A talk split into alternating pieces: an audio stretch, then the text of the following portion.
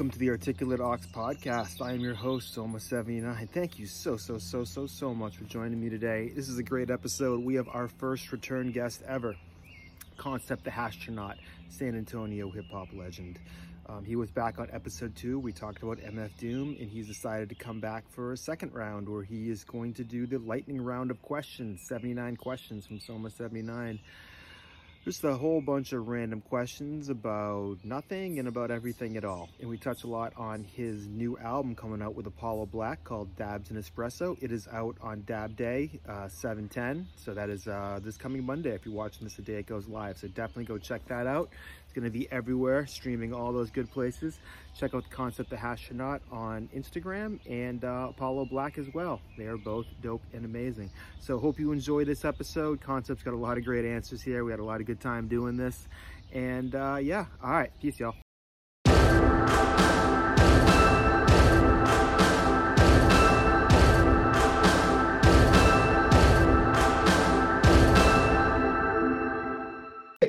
Yo, welcome to the newest episode of the Articulate Ox podcast. I'm your host, Soma79. For the first time ever, we have a repeat guest, Concept the Hashtronaut, coming straight out of San Antonio, Texas. How you doing today? Man, I'm doing great. It's nice to hear you getting the intro perfectly the first time now. First man. time, man. I got the first time this time. And this Hell I'm a yeah. seasoned vet now. I've done like 25 interviews since there since then. Man, and it's incredible. I've watched, you know, at least five, six, seven of them, and uh it's always it's getting better every time. You know, man, I appreciate it. I yeah, um, I think uh we got set the tone T and Shadow coming up. Well, by this time this airs, it'll already been out. But they're coming up soon. I think they're they might be this week. I don't know. I'm losing track, but that's super exciting, man. I love their dynamic. Yeah, yeah, yeah. Their album's great. Redox, go check it out. It's available, be available forever. Enjoy. Um, all right. So you're doing you're gonna be the second person to do the 79 question lightning round. First person was um articulate ox royalty Katie Newton, and um she did it like a champ. Hey, Hey, we're not gonna make we're gonna make we're not gonna make the mistake of waiting a half hour to start doing the questions. We're gonna start in pretty early, but let's talk a little bit about what you got coming up. So today is what is July seventh, I think. Friday, July seventh, eight, nine, because Monday, July tenth is the is the uh is International Dab Day. And yes, that is. is. the release of your new album with Apollo Black, Dabs and Espresso, cover art done by yours truly. Um yes so that album, I'm very excited to hear that. I really enjoy doing the cover art for it. It's coming out on International Dab Day 710. I'll say it again on streaming platforms everywhere. What do you got to say everywhere. about this album, man? Um, honestly, man, it is just like my um solidification of a subgenre that I've been kind of like playing around with for a while now, which is dab rap you know what I'm saying, and dab rap specifically, you know, um, which sounds kind of odd, but to me, it's like nowadays you can really cater your music subgenre to whatever you want. You know what I mean? Yeah. Neo sub soul. You know what I mean? There's just so many different types of labels nowadays. I feel like um stoner rap in general needs a resurgence. You know what I'm saying? Right. Like we need to reestablish that stoner subgenre. Uh, you know, you have your amazing people like Cypress Hills, your Afromans, your Devin the Dudes, uh, Sides, and Souls of Mischief, and just all of these artists that even if their content wasn't specifically about smoking, right. you knew if though if you right. saw those artists on the playlist, what type of music and vibe was exactly. going down. Yeah. Um, so that's the type of association I want. Obviously, you have the modern wave, your Smoke DZAs, your currencies. Um, uh, Snoop Dogg, Snoop obviously, Dogg, is the biggest, yeah, biggest yeah. one to ever exist. You know, um, so I want my name to kind of be uh, felt the same way those names are felt when you brought up. You know.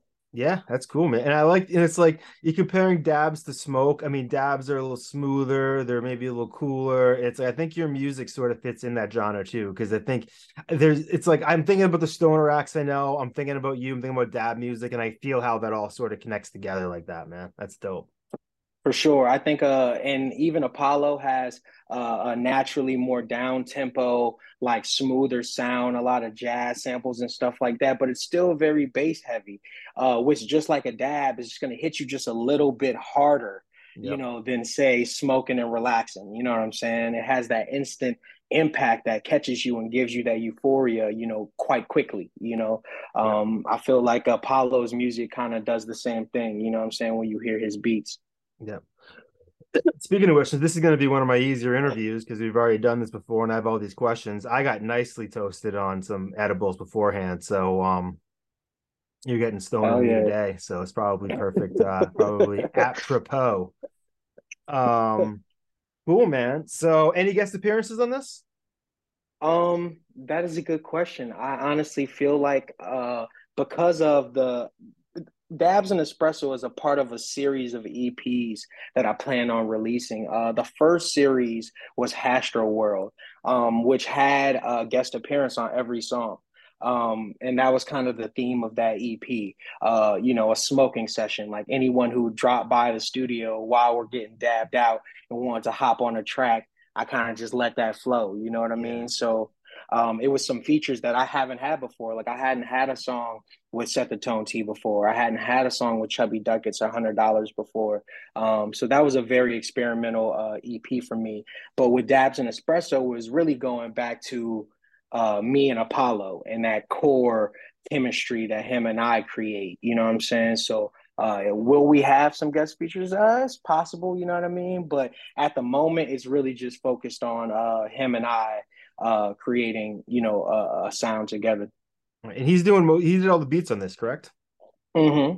Excellent. Yeah, definitely. I can't say uh that I've had a project um any time in recent years that was produced by multiple producers. Um oh, word. I yeah, I really like that like Alchemist, Madlib, you know, style, static, st- Statik Selektah, yeah. ninth wonder, uh, you know, where they pair with the MC and do an entire vision. You know, it's not just one song. One of my favorites actually is Buckshot and Ninth Wonder Chemistry. Yes, it's a good album. Yeah, phenomenal. You know what I mean? So I, that's what I, you know, those are the types of projects that I look at when I'm working with a producer. Word. Well, I got one of those coming out too. You're scaring the ducks. Myself and Pillsy Beats coming out soon. Man, uh, you guys soonish. is definitely a good combination. Thanks, man. Waiting on some guest features. Something I always said that I would never do again, but here we are. hey, hey, this is the thing about hip hop, though. It's always been a collaborative art form. Yeah, it was yeah. always meant to be about community, and that's exactly, honestly, what I feel about weed as well. Mm-hmm. Um, obviously, in today's society, um, you know, we're a lot more reclusive, you know, and we're a lot more, you know, private nowadays but I feel like you still have that community connection that kind of being stone gives you. You know what yeah. I'm saying? You can almost yeah. recognize it without even having to smoke with another person. Definitely, definitely. Yeah. And unlike alcohol, doesn't make you want to fight or drive into a tree. So absolutely. So all right, man. Well, let's get going to these questions. There there are definitely mm-hmm. some questions in here that touch on um touch on the new album. Um, you have not seen heard these questions before. So if there's anything you don't want to answer, feel free to just say pass. Um, on the last one, uh, Katie did uh did next one of the questions after it. I won't tell you what it was, but um, it would have been great.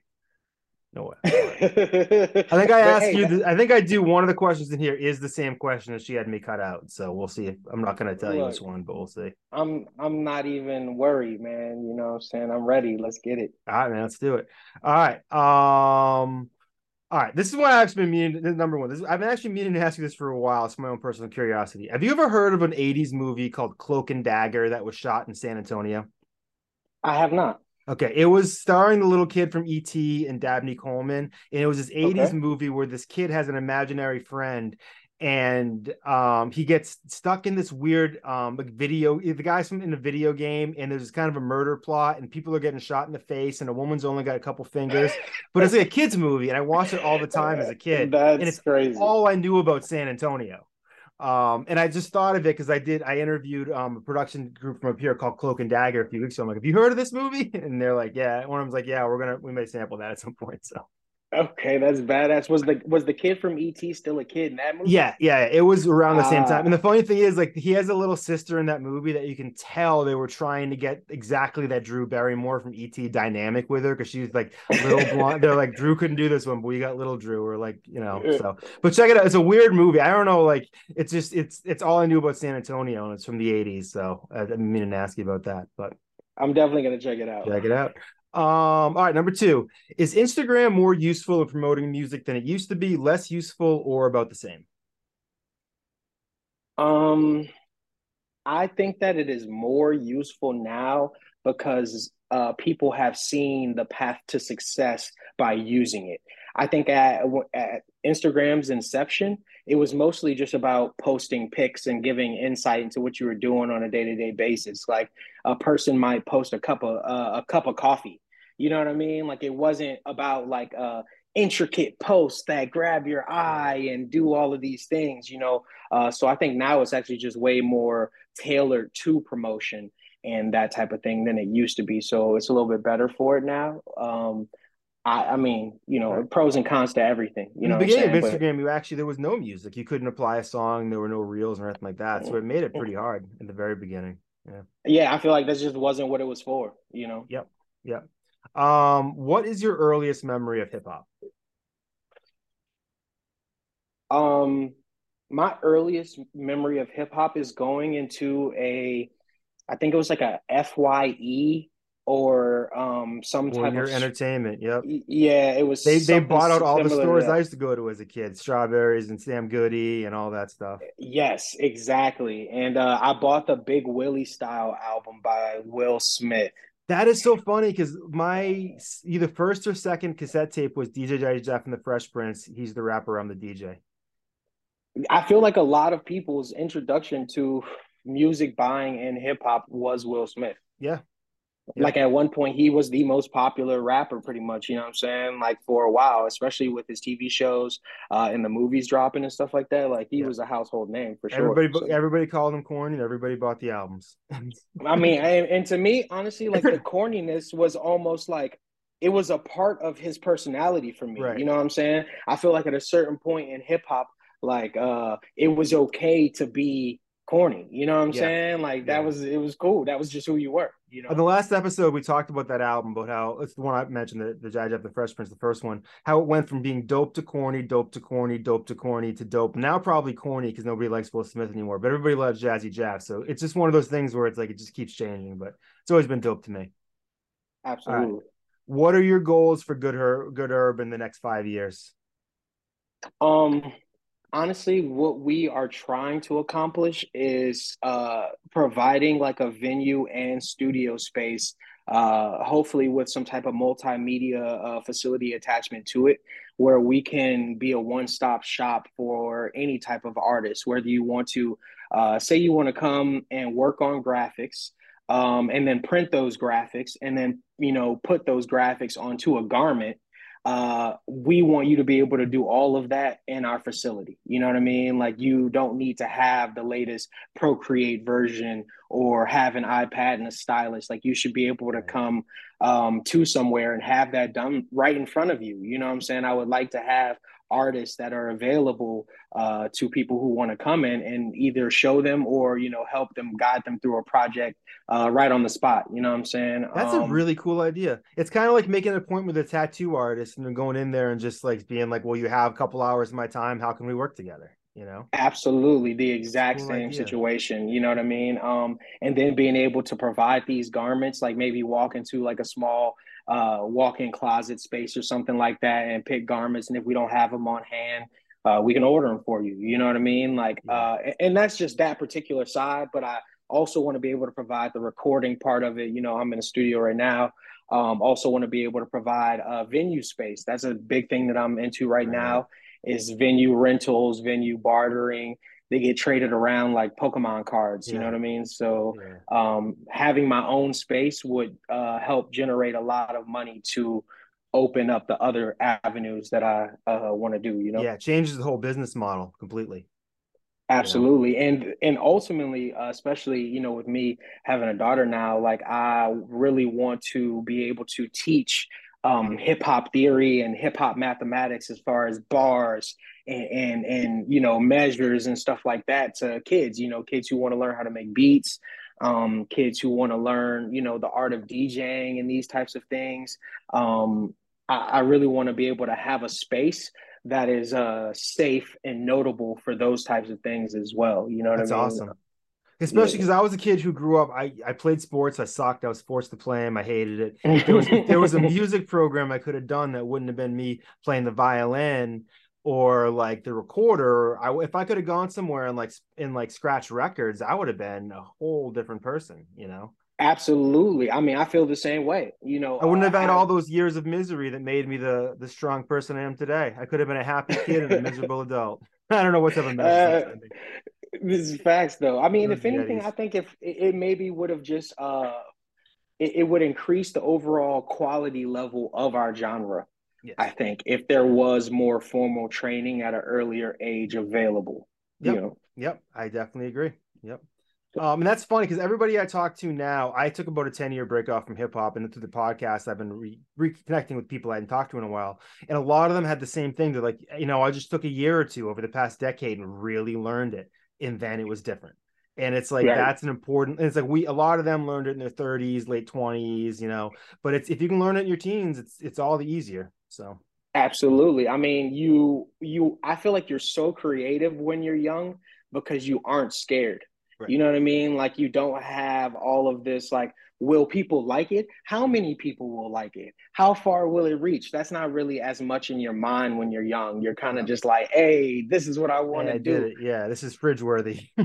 Yeah. exactly. And that rawness is amazing you know? Yeah, yeah. all right question number five. Will texas ever legalize weed mm, yeah definitely i certainly believe so because texas is about the money. You know what I mean? And at this particular moment, you know, they're making more money from the criminalization of it uh, than they would have the ability to make from the legalization of it because they don't have the infrastructure in place to support legalization. A lot of people don't realize um, a lot of it is agricultural. A lot of it is, you know, yeah, a lot of different things that people don't consider. It's not as easy as just, hey, let's legalize weed. Right. Then uh, ship it. Then ship it over like the Mexican border. that's, that's, yeah, that would take know, a few more law changes. Yeah. You know, uh, even a place like Florida, right? Let's take about the difference between Florida and Oregon. Florida, you must have vertical integration in your business, so you must uh, own your entire supply chain in Florida in oh, order man. to have a dispensary. Yeah, from the growing of it to the processing of it. Know, is Florida medicinal or it's not recreational? Is it?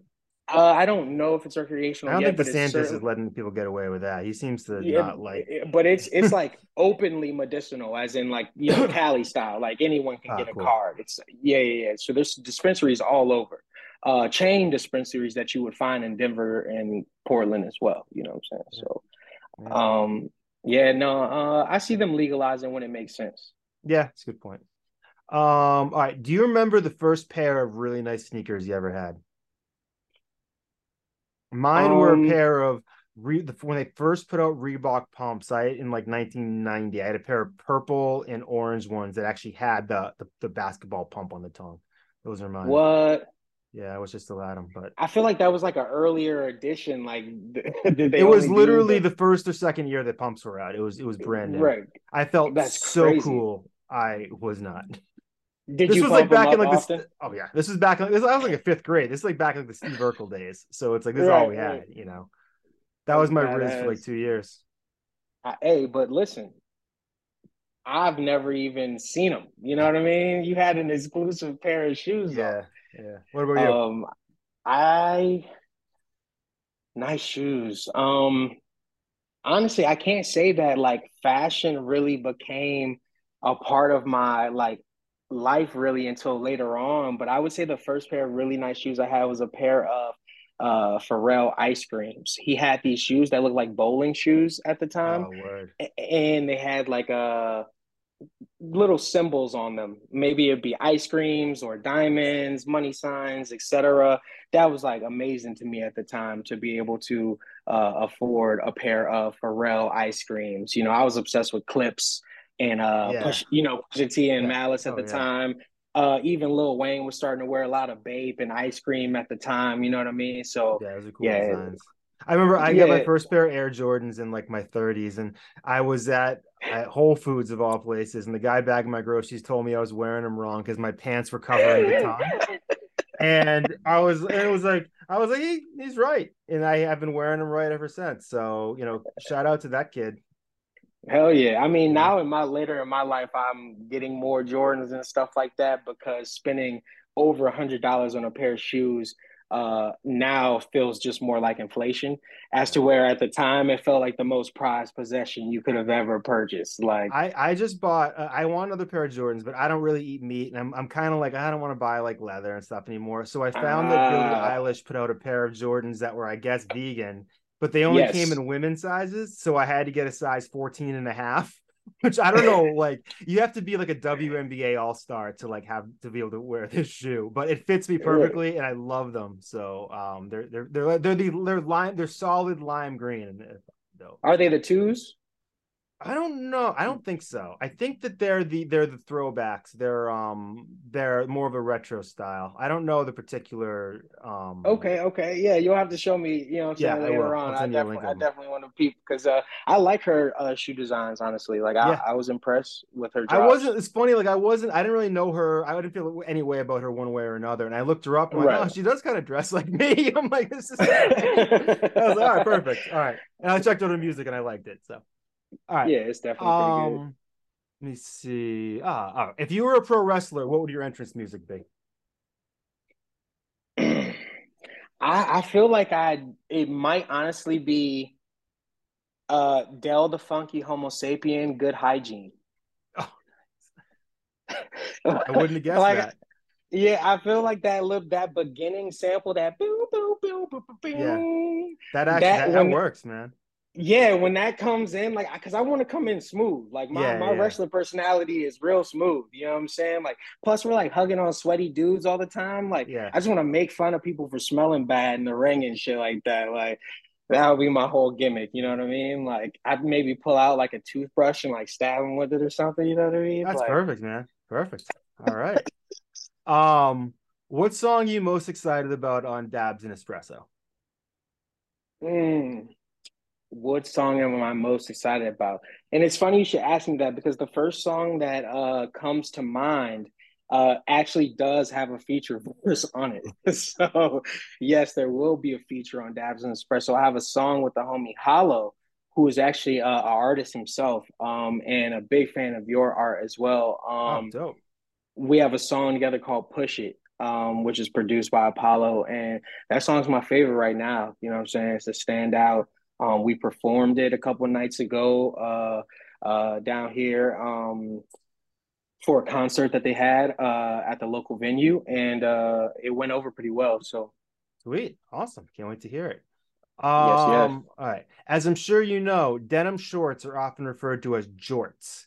Do you feel that the term jorts is derogatory by nature, or is it just an objective term to identify a specific type of clothing? And by that I mean that if you refer to something as jorts, are you inherently making fun of them, or is it just another word like shirt? This I know the hard questions. The hard questions. Because it's kind of like spork a little bit, like yeah. I mean? But spork like... is it is what it is. In a jort, yeah, it is what it is. But when someone says someone said, "Hey, you're wearing jorts," I feel like there's always a little sass on it, you know. Mm-hmm, mm-hmm. mm-hmm. Yeah, yeah. I'm gonna say I definitely feel like it's going to be um, satirical most of the time. You know what I'm saying? Like you're definitely going to be making fun of somebody wearing some jorts, but I mean, I feel like the immediate thing that comes to mind is Insane Clown Posse and like anyone who is a juggalo and that whole yeah. JNCO type of vibe. So yeah, I'm gonna go with ridicule. See, I think John Cena when I think jorts, but I feel like he's like the it's like it's like there's those two ends and neither of them. I mean, I like Cena, but it's like he's not cool. Like he's he's, he's not. No, he's a dork. The either ends of those spectrum yeah. is a wild spectrum. so is there? Yeah, is there is there is there an excuse to wear denim and shorts in between? I don't know. Tell us. There is. Leave it in the comments. Yeah. So, Honestly, right. I'm gonna I'm just gonna subscribe that to uh uh, my favorite jorts are going to be uh, Daisy Dukes. that's, that's, true, and that, that's actually an interesting question because I feel like jorts are a man thing. Or, yeah, or like, exactly. I feel like yeah, if a woman is wearing jean shorts, is a different thing. So don't. It's, it's totally like, you know, cool. And I don't even no want to get too gendered. It's just you know, it's but like yeah, exactly. That's why I'm like, you know what? Because jorts, I, I, I think, are really the long, baggy ones, I guess. So maybe that's it. Exactly. But is it because they're long shorts or jean shorts? We might have to have a separate episode about this. Yeah, yeah. Right, let's put deep. a pin this in this. Deep. All right. Um, what's uh what has changed in the San Antonio hip hop scene since you've been a part of it? That's question 10. Um I would say um realistically, uh when I first started participating in the scene, it was during the pandemic. Um so a lot of people actually were not as active. Uh, once the pandemic ended, you had a lot of people that were active before the pandemic uh, reactivating and coming into a whole different scene now because uh, people that have been throwing shows consistently throughout the pandemic, uh, like me, uh, people like AAG and Diversity, you know what I'm saying? A, a, lot of people were throwing shows. So now I feel like um, the dynamic has raised the quality level more than anything. People care about having good sound. People care about having a handmade custom flyer, you know what I'm saying? Like the overall quality level of the shows has increased. Um, and that would be the main thing, the main difference I've seen personally. You know what I'm saying? It's just people caring more about the quality. Okay. Uh, question 11. What song in your catalog do you think didn't get enough love? And why was it I Know, produced by AP Beats, mixed and mastered by Pillsy Beats, featuring Apollo Black and uh, Soma 79? Um, because I I personally feel like um people didn't take the time um, out of their day to dedicate to um, supporting great music. You know what I mean? I think that if people really uh, have a second or at least a minute, they should definitely go to all streaming platforms and stream the most underrated track of the year so far, which is I Know by Soma 79, AP Beats, Concept, and uh Apollo Black. yeah. Mixed master with pillsy beats. What, what i appreciate that. That's only one of two that really is my secret plug.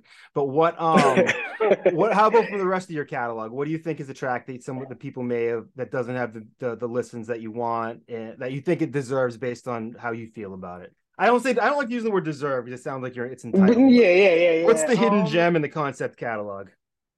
The hidden gem. Um I have a song that is actually my least streamed song of all of my songs. And I have like over a hundred something songs online.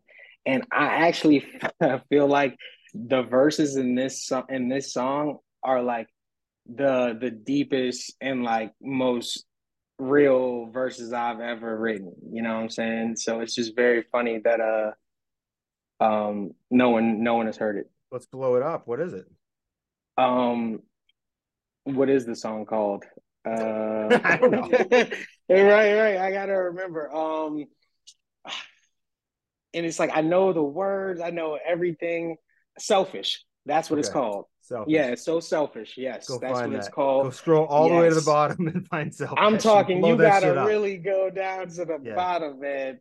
It's uh, you know, that's that's bring. Oh, and I just lied. It's actually called uh "So Helpless." Okay, so helpless. Okay, so helpless.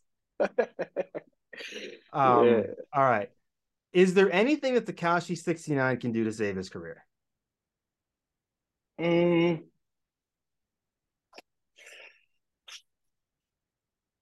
I mean, yeah, I feel like there's always a path to redemption nowadays. You know what I mean? Like, unless you are going to uh, prison, you know what I'm saying, for some type of heinous crime, I really don't see, uh, you know, him losing any type of core fan base and stuff like that. Um, a lot of the youth and younger people that listen to him um, don't care about right. any else. You know what I mean? Like it just doesn't matter. That's know? a good so, point. Yeah. And I'm somebody too who I he's one of those people that I love watching from afar because the show is insane. And I do absolutely. really like like one or two of his songs. So I'm just sort of like, this is an interesting and I, I mean the guy's just he's yeah, is wild. Yeah, it's wild. It's it's it's out there. curious to see how that how that story evolves. Um, I mean, if um, anything, man, I just hope that he stays sober and doesn't, uh, you know, uh, commit any foolish anymore. You know what I'm saying? Foolish right. crimes. Well, I think over time we'll find out whether he's somebody who's extremely narcissistic and sociopathic, or if he's somebody who got caught up in the wrong situation is going to find his way back. Because he's going to end up going in one of. The, I think the truth will reveal itself in time. So absolutely, you know. Um, do you think Madvillainy two, like not the remix album, but an actual one of new tracks, will ever be released? No. I don't think that there's enough back catalog. No, they, no, there has been talk um, that it's 85% done, and Madlib is saying it will be released. But Madlib has said many times many things will be released, and they have not been. So I, I, I don't think it's ever dropping. I think too the biggest obstacle, and this is my speculation, is that there's been issues with Stones Throw and it seems like Doom's family, and I think Overlook was missing rhyme books. And I don't want to like, speculate too much on this. I have no information. Oh leads, yeah, that whole it, situation. Yeah, that yeah, leads yeah. me to believe that there may not be totally in sync with each other, and that stuff like that can delay. So that was my, you know, but whatever. Very I don't have any information on that, but just that's my thought. All right. For sure. How uh, question 14. How do you overcome creative blocks or moments of self-doubt? Um normally I just take a step back, honestly, and uh, focus on something else. Um, I think usually when you enter into those mindsets is because you're hyper focused uh, and you are now developing unrealistic expectations for yourself in the moment. You know what I'm saying? And you really need to just step back and get back to uh, the mindset that was positive enough for you to create in. You know what I'm saying? So normally I just take a break. You know, the, the nothing. Perfect Oh, oh sorry. The, the perfect analogy for okay. oh, sorry. The perfect analogy for that is when your car gets stuck in mud, and if you keep spinning the wheels, you're not going to get anywhere. You have to stop and all. think about a new approach and take a minute. You know, it's that's what happens with, with my brain at least. So. Yeah, for sure. I'm the same way. All right. Um, I'm trying to do this with my glasses on, so I'm really at an advantage, disadvantage. Um, all right. What are some of the weirdest things people have ever messaged you on Instagram? Because I I get some weird messages. I don't want to blow anybody up here, but I definitely get some stuff like not from like bots, from like real right. Yeah, real people. Um, yeah. real people definitely. I think the most interesting thing I get really is um people like being very like brash and how they expect stuff from you. You know what I mean? Like yeah. just people being very like, yo, um, I need you to do this, this, and this, and uh, can you put me on this? And I have this artist and this, this, and this, and I'm like, hey man, let's start from the beginning. Yeah. You know what I'm saying? Who are you? Yes. you know what I'm saying? Who are you representing? You know what I'm saying? So I feel like uh, a lot of people are just very uh, pushy. You know what I'm saying? I also get a lot of scam. You know what I'm saying? A lot of rap scam stuff, uh, yeah. which is super annoying all the time. And it's, I'm not even talking like you know uh, hip hop 365. I'm talking like like um uh local scams. You know what I'm saying? Like people who go from city to city trying to scam locals, you know, so uh, showcase. Actually, I haven't seen oh, so this, this is for people who don't know, because that's not something we experience much up here. At least I don't get them. Just heads up to people. What are those scams like and how can people avoid them? Okay, so if you see any type of stock flyer, um, interchangeable stock flyer, uh, type of profile, DM you talking about they're coming in town with this artist, this artist, and this artist, and you have a great opportunity to open for this, and it's some type of city to city situation, more likely than not, they are obviously trying to just generate more followers and you know uh, engagement and money, you know I'm saying, for themselves. And then probably most likely than not, you know I'm saying, charge the local artists in the city um, and most of the time it's not even incentivized. You can't even recoup your money from the situation. Um, you know uh, always do your research. You know what i'm saying? Really you know find if, if you can find somebody who actually knows the person. You know what i'm saying? Exactly. if you're not yeah and if you're not able to do that there's probably a reason. You know yep. what i'm saying? Yeah. so you just got to be careful um, with the because you know it's, it's natural to be hungry for opportunity Right. You know what I'm saying? They're taking advantage of people who uh, who just who want to hear good things about themselves to some degree too. I was just about to say ego is a large part of it too. You know what I'm saying? You want to feel like your music is finally getting some attention and you got people from out of town noticing what you do. Um, but they really just found you through algorithms and other people's follows. It's right. they probably haven't even really heard your music, you know? Yep, definitely. Um all right. So this is something that I keep meaning to ask you, and I was going to ask you now. Do you have any work you need me to do in the next month or so? Because I'm trying like artwork, because I'm trying to like you know figure out my schedule, and I keep forgetting to ask you. um, I'm trying to think. And you can get back uh, to me on uh, that one later. I just wanted to make sure that I uh, got it in. Yeah, not for sure. Um, not not that I can think of off like immediately. The only thing that I have being made right now is a tour flyer um, that Hollow is making, um, and it's themed uh, after uh, Captain Planet. oh, that's dope. That's yeah, awesome. yeah. So he's flipping the Captain Planet shit to the characters in the Good Herb Clan. Have you ever you know seen the um the Funny or Die sketch where Don Cheadle plays Captain Planet?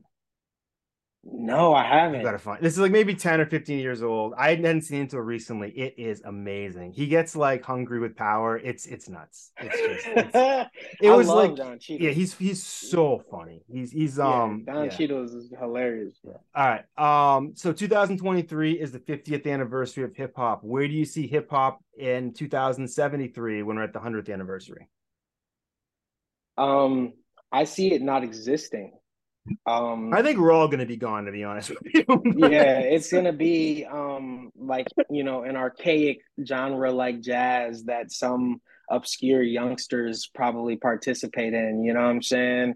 Um, and that is going to be something that is found to be a more uh, like classy. Um, like it's going to be played in in more mature areas you know what i'm saying? Because it's going to be a much more old genre at the time you know what i'm saying? Yeah. um i think music is i mean hip hop is already kind of you know in like half pop half trap you know it's already kind of fading into something else. So i don't think it's going to be yeah. All right. No there's not no new hip hop in 2073 you know. Yeah, uh, yeah. It's it's like how many more times can it reinvent itself? yeah, it's that. Just, yeah, it's like you're gonna sample something so much you you have it back to the original song. It's like that's essentially what it'll, it'll somehow eat its own tail. All right, Yo, question. crazy. Mark my words. Um, question 18. If you were a hip hop artist in an alternative universe, what would your alternative stage name be? And this is a question brought to us by Chat GPT because we were originally supposed to do this interview next week. We decided to do it the last minute and I didn't have any questions. So a few of these came from Chat GPT. GPT.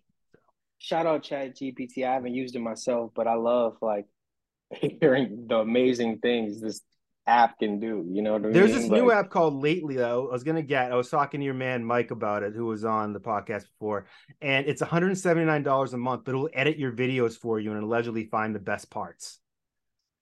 And I was like. Yeah, $179 a month. A month. It does other things too, but like it'll. Right, right. Like, I'm not doing how this. well it. Yeah. If it can make you music videos though. No, it can edit like this video. I think it can be like um it like I think what I was trying to find something to do is a way to make clips so I could release five minute things. But like it's, it's a lot of time and effort. And so when I was talking to Mike about it, what we came down to is oh, when I watch when I edit it, I can see that my voice wave looks different from other people. So I'll just clip it around that and go, I'm gonna I oh I ask a question there and I'll just let it go until I see myself. So that's how we got down with me spending uh I don't know like two hundred dollars a month times twenty five hundred dollars a year to spending nothing. So yeah, that's a lot of money. Yeah, it's it, that was not an option really. Um, so what would your alternative uh stage name be? Alternative stage, um, alternative it would pro- universe. It would probably be like like I really want. I wish I could change my name like Concept X like Zev Love X, you know what I'm saying? Like I my permission. Love, you know what I mean? Like X the unknown, you know what I'm yeah. saying? Like I would definitely love to have some like variation of that uh in my name for sure. Like I might create that persona later. You never know. Yeah. You know Everybody start calling them that. now. no. right. Um uh, nobody steal the Instagram. The uh all right. How do you stay motivated and inspired to create new music?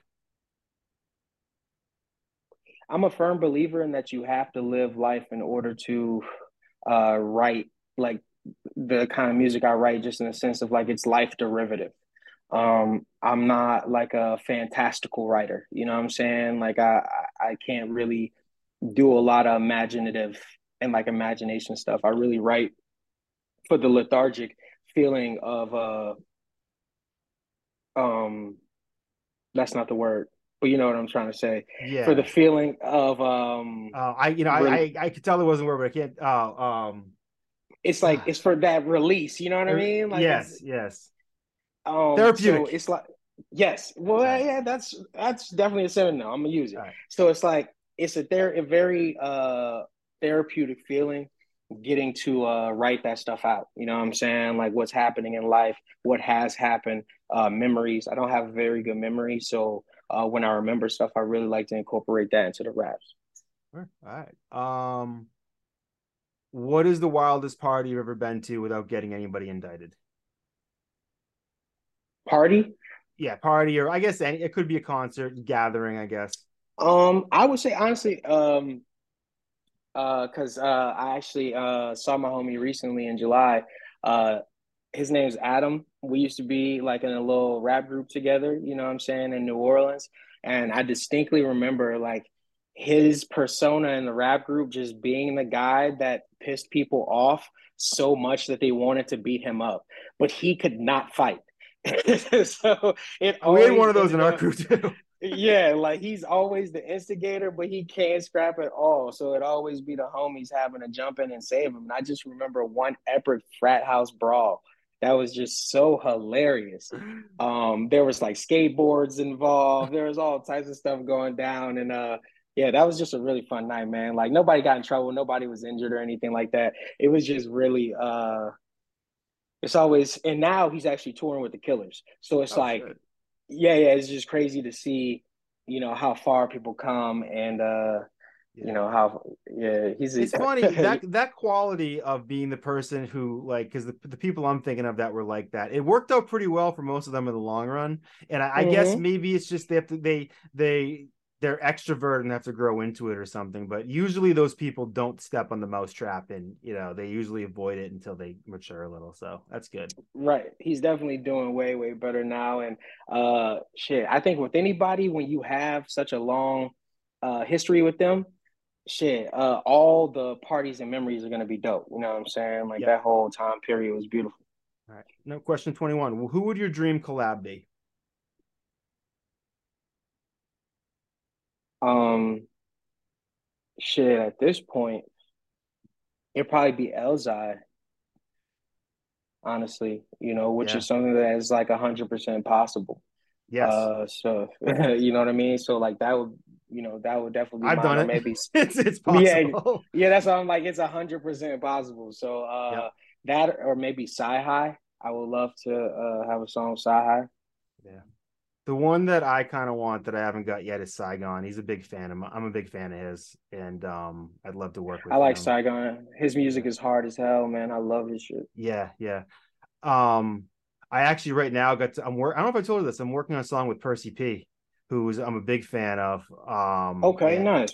From uh, he he was the one of the reasons I quit rapping for ten years. I heard one of the songs with Diamond D called Two Brothers from the Gutter, and I was sitting in traffic, and I'm just like, I'm a fraud. I can't. This is. I felt utterly outclassed, and I was just like, right. Yep, that's it. We're done. I'm gonna start drawing. So now to do a song with them to me feels uh, gratifying. So. Um. All right. Who is a rapper whose name you've been hearing for years, but you don't really know any of their music? It was a, that's um, a tough one because um, I was trying to think of who that would be for me, and I was struggling to come up with it. But hmm, I feel like I do a relatively good job of listening to like a lot of stuff. You know what I'm saying? But maybe I would go into like the hip hop hip hop genre. Like I haven't heard a Tom MacDonald song uh at all. I only know him because he dissed Mac Lethal, who I've worked with a few times, and I was like, "Who is this guy?" yeah, yeah. So like a person like that, that I've definitely heard his name like a lot, but I have not heard a song yeah. uh, by him. I wasn't aware he was that big. That's funny because I remember when he dissed Mac Lethal, I was like, "Is this?" I you know, and then I get I looked him up. He was he was pretty big. So yeah, he's big. He's definitely big. All right. Um is is if there was a part of your responsibilities or task associated with being an independent hip hop artist, promoter, whatever that you could pass off to somebody else and know would get done, like what what's the part of it you'd most be willing or want to give up? Um, promotion for sure. Like da- yeah, daily content creation and promotion. I would yeah. certainly pawn that off to some fucking intern oh yeah, I'm always thinking. I'm like, can I get what? Is there a college credit somebody can get off me? you know what I mean? Like, what the fuck, man? You know, and they're so much better at it. Yeah. And that's also a large part of it too, is that they're so in tune with it and just have such a natural um, ability to use these apps to create, you know, TikTok and the reels and stuff like that. Um, I would love to be more creative in that area. Um, so that would be useful. Yeah. Uh, what is the hardest you've ever laughed? Um, definitely on shrooms. It was a hundred percent on shrooms. Um, I'd say the most recent one I can remember is uh, I was in LA with AP Beats. Um, we were visiting a homie of mine, or and uh, we were in Costa Mesa, uh, which is south of LA. And I remember the homie was like, "Yo, we're gonna take some shrooms. We're gonna end up going out to eat, and we're gonna do this, this, and this." And I was like, "Cool, man, let's do it." You know, we had set up a studio on the Airbnb. We took one G one G of shrooms each. And he told us they were strong. But you know, I was like, man, it's one gram. We're gonna be, yeah. you know, giggling a little I was gonna ask you what your dose because my dose is usually like half to one. I, I I don't take over one anymore because it just it becomes unpleasant for me, but I love it below that. Since then I have not tried to take more than one because I geek so hard that I don't think I need any more than one, you know, uh, especially with like a good batch. You know I'm saying? That's the thing. Um, you know, obviously shrooms are different than when we were young. You know I'm right. saying? They got so many different types of strains. They're not even grown in the same materials anymore. You know I'm saying? So much cleaner. So, um, but yeah, so I was laughing my ass off. We were watching I want to say uh, Guardians of the Galaxy or just something that's not even that funny. Yeah, and those I movies, every not... Guardians of the Galaxy movie has made me cry. Actually, that's why I've been nervous to see the third one because I, oh the other day God. I was like, I think I wanted to go see it, but I'm like, I think that raccoon's gonna make me cry again. and like I don't, I'm like I don't have that in me today. It's super sentimental. I mean, it's a, yeah. it's just a beautiful production. I just love yeah. the visuals of it. It's like it's the family they choose because not not a real family. I'm just like, like, I'm like I'll hug you, Chris Pratt. Yo, that's funny. Yep. All right. Um, let me see. How do you incorporate your personal experiences in your songwriting? You've already kind of touched on that a little bit, but is there anything more um, to that? Uh, I would just say honestly, uh, my biggest thing is telling the truth. You know what I'm saying? If anybody was to go back through my rhymes and just like fact check or do any type of, you know I'm saying, deeper dive, I just want, you know, everything I say to be, you know, representative of me and like factual. You know, that's that's really the most important part to me. Uh, especially, you know, authenticity in hip hop. You know what I'm saying? I feel like that's more important than being from some type of uh rugged background is really just being true to yourself you know what i'm saying and i feel like that's why I, you know uh you know whoever listens to my music the few people that do i feel like that is part of the reason they do you know yep you're saying all right you were locked in a log cabin for a month with everything you need to survive before going in you were asked to choose between a yo-yo and a rubik's cube Whichever you pick, you'll have to master during your month in the cabin. Which one do you choose and why? I'm choosing a yo-yo for sure. I have a lot of experience with yo-yos. Oh, um, all right. Yeah, yeah. We used to get you know yo-yos from the corner store. Uh, we put like the little uh, chips in them, like we called them brains at the time. So we'd have the brains in the yo-yo so they could sleep longer. Um, we could do trips. I can rock the cradle, like baby in the oh, cradle. Shit. So you're already a master. Is it that you're scared of the Rubik's cube? um, I think it's more so I'll get bored of the Rubik's cube. Honestly, like the number of things you can do with the yo-yo and the string. very true. Yeah, is just so much more versatile. I'll probably get into some swinging tricks uh, and stuff like that. You know thing about a Rubik's cube is it's near impossible if you don't have a strategy. Because I, I, for one period of time, I was like, I want to get really good at Rubik's cube. Then I left it in my backpack and it melted with a pack of Orbix gum, and I decided to give a fuck about Rubik's cube anymore. Yeah, so, like why would you? You know? Well, why? Yeah, because yeah, I'm, you know, a nerd. That's why. but um, then you would um, think the yo-yo was your thing, then, because they. I had, I had yo-yo. a yo-yo. I'm a Duncan. I like the Duncan butterflies. I had a green one. So yeah, yeah, yeah. Um how, question number 27. How dumb was that last question? Uh, I, I like that question because uh, yo-yos were just a very big part of my childhood, believe it or not. You know what I'm saying? Like, just like playing playing jacks was a big part of my childhood. Like, I don't know, I'm old. Yeah, I'm older. yeah, than 44. you know, like I used to cop all these things from the corner store when it was time for entertainment, you know. Yep, yep. I know what you're saying. Um, if you were a hip hop artist in a video game, what would your special unlockable move be? Man, um, I'm not a big video game guy. This is another AI question. I would know. I would definitely say uh maybe like some type of like like I'd like mm,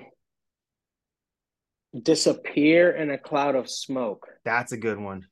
Yeah. Like like yeah, I like like I cheat yeah. the blunt real awesome. Now you see me. Now you don't type. Now you don't. Yeah. Poof. You know what I mean? Yeah. And then come over your head like an overhand elbow or something. You know what I'm saying? Out of nowhere, like some crazy shit like yeah. that. I'm just realizing I was staring at, at my glowing Pac-Man sign as I was saying I'm not really a video game person. So I don't believe what you want to believe. I guess I'm not as real in my podcast as you are in your raps. So. You're like, uh, I do have a yeah, Pac-Man I'm, here. Yeah, I'm like, I literally actually can reach right down here and have this thing. I got my Switch right next to me, so I feel you, man. Yeah. But this is the this is the old school Nintendo um sheet controller that we had as a kid. This is the original Nintendo one where it had the um the where you could hold down buttons for you and control the speed of them. So this was how we cheated ah. back in the day because I'd never a game genie. Um, hey, all right, that thing's uh, retro. For years, there were rumors that people like Tupac and Elvis were still alive. Do you think that any celebrity has ever successfully faked their own death? No, I don't, I don't believe so, so, honestly. Yeah. I think it's I hard. think I uh yeah, I think uh literally um my bad. Uh literally I believe that it is contradictory like those two things, like the ability to fake your death and being a celebrity. Right. Um, to not so, get credit for it, I think would be um difficult. right, right. Well, I mean, it's just one of those things where if they were successful, we wouldn't know they were successful. Right. I just think it's funny that so people are so quick to say stuff like that in some cases, but it is tremendously hard to do something like that and to pull it off, it especially is, if you're recognizable. It is, it is uh damn near impossible. You know what I'm saying? But it is not impossible. No, they I just read an article the other day about a guy who broke out of prison after killing some some teens in like the Midwest years and years ago, and they found him, you know, married twice with kids in Australia when he passed away like 10 years ago. It it happens, you know. Yeah, yeah, no, absolutely. I mean, not to mention, man, with the number of uh people who have like purchased islands and stuff like that like wealth yeah. is just different nowadays and everything's for sale including domicile you know what i'm saying yep yep yep um, how do you know when to end a recording session? Um, that's question thirty. Honestly, for me, uh, it's when I start to doze off. Are you like, a, are you an at night recorder or? Uh no. Truthfully, I prefer to record during the day, like in the morning and stuff like that. I like that like fresh morning energy and whatnot. Um, typically by the end of the day, I've been smoking all day, so I'm a bit more groggy and whatnot. Um, but also in my older age, I'm just not as active later in the night as I used to be. Um, but at the same time, like, uh, I just honestly prefer recording, um, like when I have a lot of time. I don't like rushing. Yeah. You know, I actually another question. I'll touch on that pretty shortly, so we'll get to that in a minute.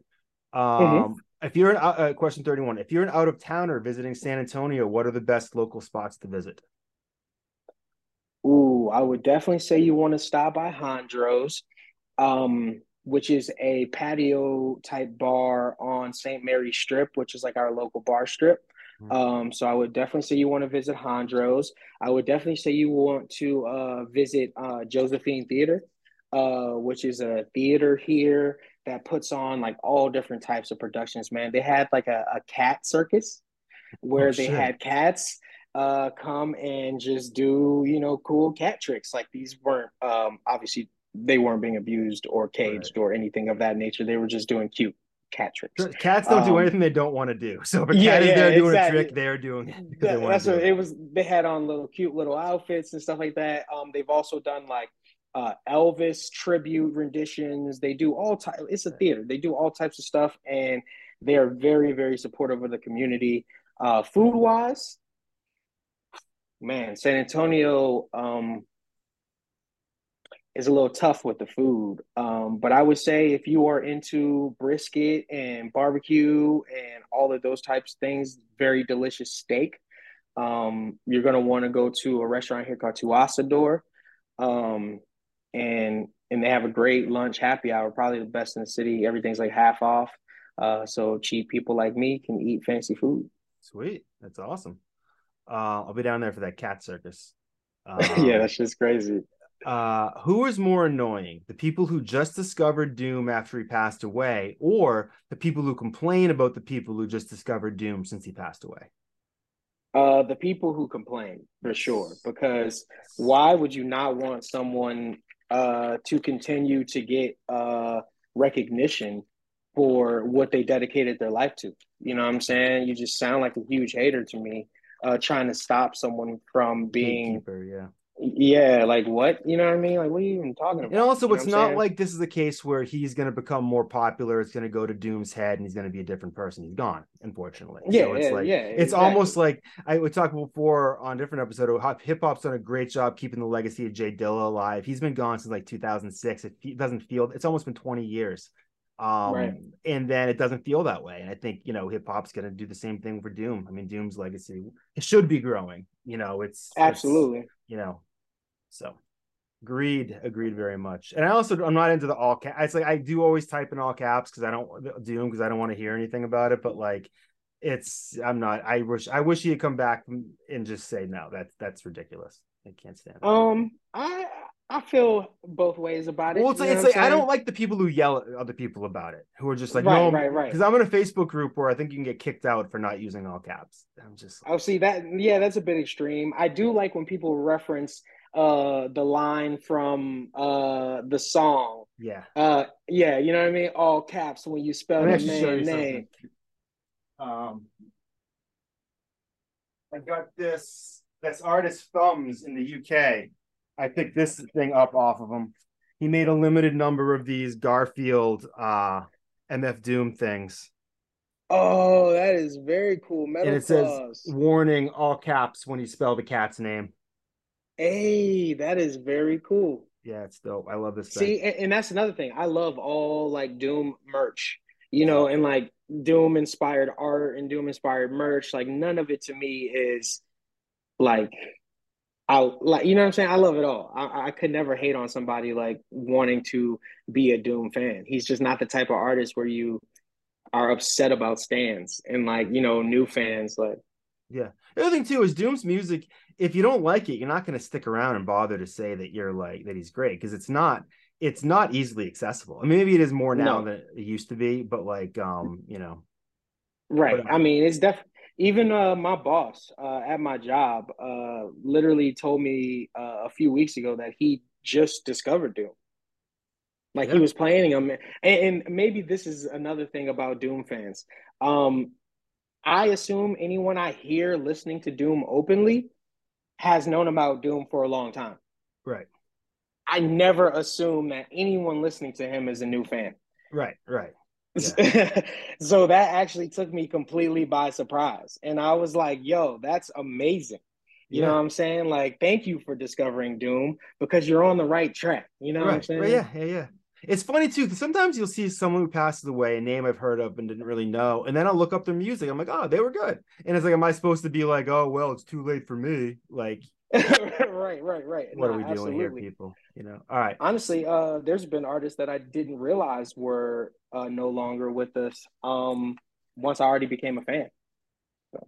Yeah, that, that that's kind of heartbreaking. Yeah, for sure. Um, where did the title "Dabs at Espresso" come from?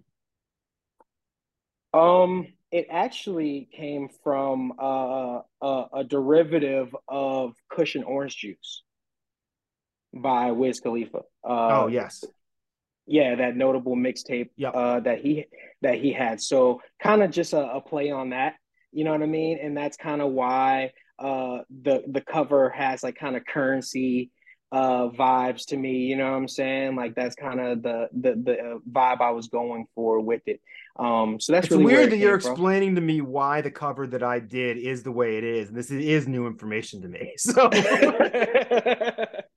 you know I and and that's the funniest thing about it is uh, when you work with someone for long enough, like you kind of already kind of like know what is you know what I'm saying. You kind of yeah. know what the vibe is gonna be.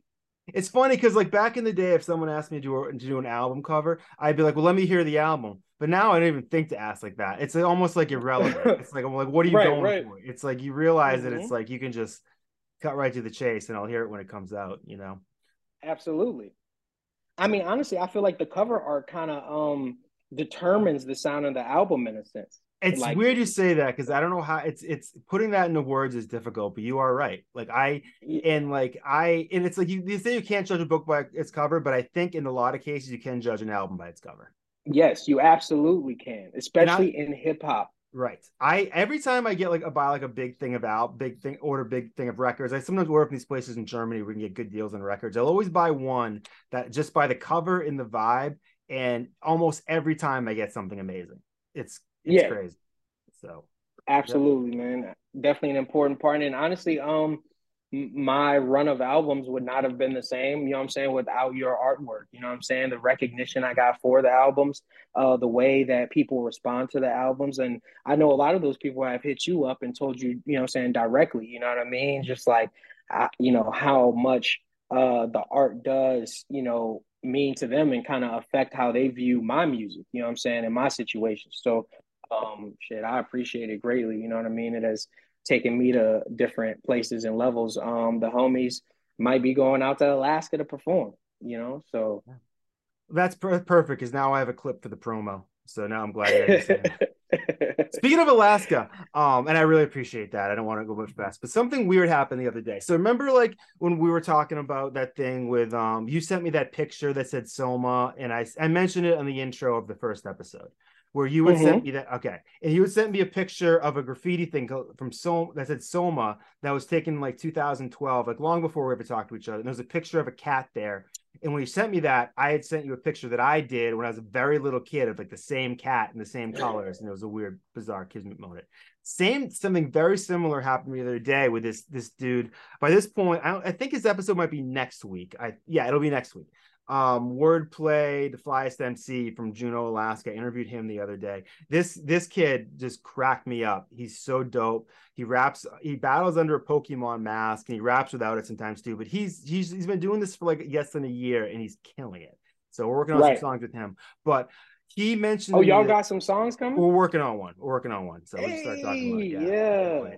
Um, so he mentioned to me that his album cover someone he's working on is going to be based on this like Pokemon, some some not Pokemon, but some anime related thing that had a wanted poster on it. And I don't know anything about anime, so I was like, I don't really know what you're talking about, but you know, I whatever. So this morning, I'm look, I'm sitting at my desk right here, and I look to my right, and I see my um this external hard drive that I've had for years, and it has this sticker on it and I send it to him, and I'm like, "Is this what you're talking about?" He's like, "Yeah, that's exactly it." Now I don't know where this sticker came from. I don't know how it became my possession. It's been on this old hard drive forever, and it was the exact thing that he was talking about in that moment. That's crazy. I was like, "All right, man, that's a sign. We're doing some stuff together." so he's stuck with me for now, whether he likes it or not. But and that dude is awesome, by the he way. Is. You know what I mean? That's uh who I've been chatting about, uh chatting with about going to Alaska. So. Oh, were you been talking to him? Sweet. Yeah, yeah. He, yeah. the dude, he's great, man. I, I, I was a fan of him right away. I was, I was so glad. And we'll, there's another question that sort of touches on that in a minute too. But so glad to hook up with him, and I think he's got tons of promise. And if he, he's got a video of this rapper named Big Six where he battles. It was his first battle ever. He decided to wear the Pokemon mask at the last minute, and he just killed it. Like yeah, I, just, I, that I saw some uh, footage of that actually a couple uh, months ago on the gram. Yeah. Oh, you did? Oh, that's funny. That's cool. Yeah, that's yeah, hell yeah. So yeah, shout out to Wordplay. Uh, yeah, man, keep doing your thing. It's it's it's awesome. All right, so to question number 34. As someone who has lived in Massachusetts my whole life, most of what I know about Texas is what I've learned through the media. I've only been there. I've been to Dallas, Fort Worth overnight once or twice. I've been to Austin for a few days. That's about it. What is something you think us Northerners get wrong about Texas and or the South in general? Um, I would say maybe the amount of racism people think exists uh, down here. Uh, I think is a little bit uh, exaggerated, honestly, in some sense. You know, Um, obviously, politically, that's a whole different situation, you know. But on a social level, it's not nearly as much as I think people up north and in other areas feel like it is. Right. That's interesting. That's it's it's funny. I almost thought you were going to say that because it's it's I I do think I I see your point on that. You know, with my experiences in the South. You know, so For sure. but the the political thing. I was in South Carolina a lot a couple years ago, and there were def. I would see some ads on TV that I would not see up here. You know? Yeah, the politics are disgusting. You know what I'm saying? But the separation between uh, daily living and uh, po- and political uh, affiliation and identity is huge. You know what I'm saying? Like, uh, we don't really see those types of, uh, I guess you could say, like pressures here. You know what I'm saying? Maybe it's yeah. just so low income. You know what I mean? And so uh, economy based here in San Antonio, but everything's pretty chill, man. We don't have a lot of you know political problems as far as you know protesting, riots, et cetera, et cetera. You know, that's that's a plus, man. That's, yeah, that's yeah. I mean, I, I mean, even even with the XFL championship game happening there like last week.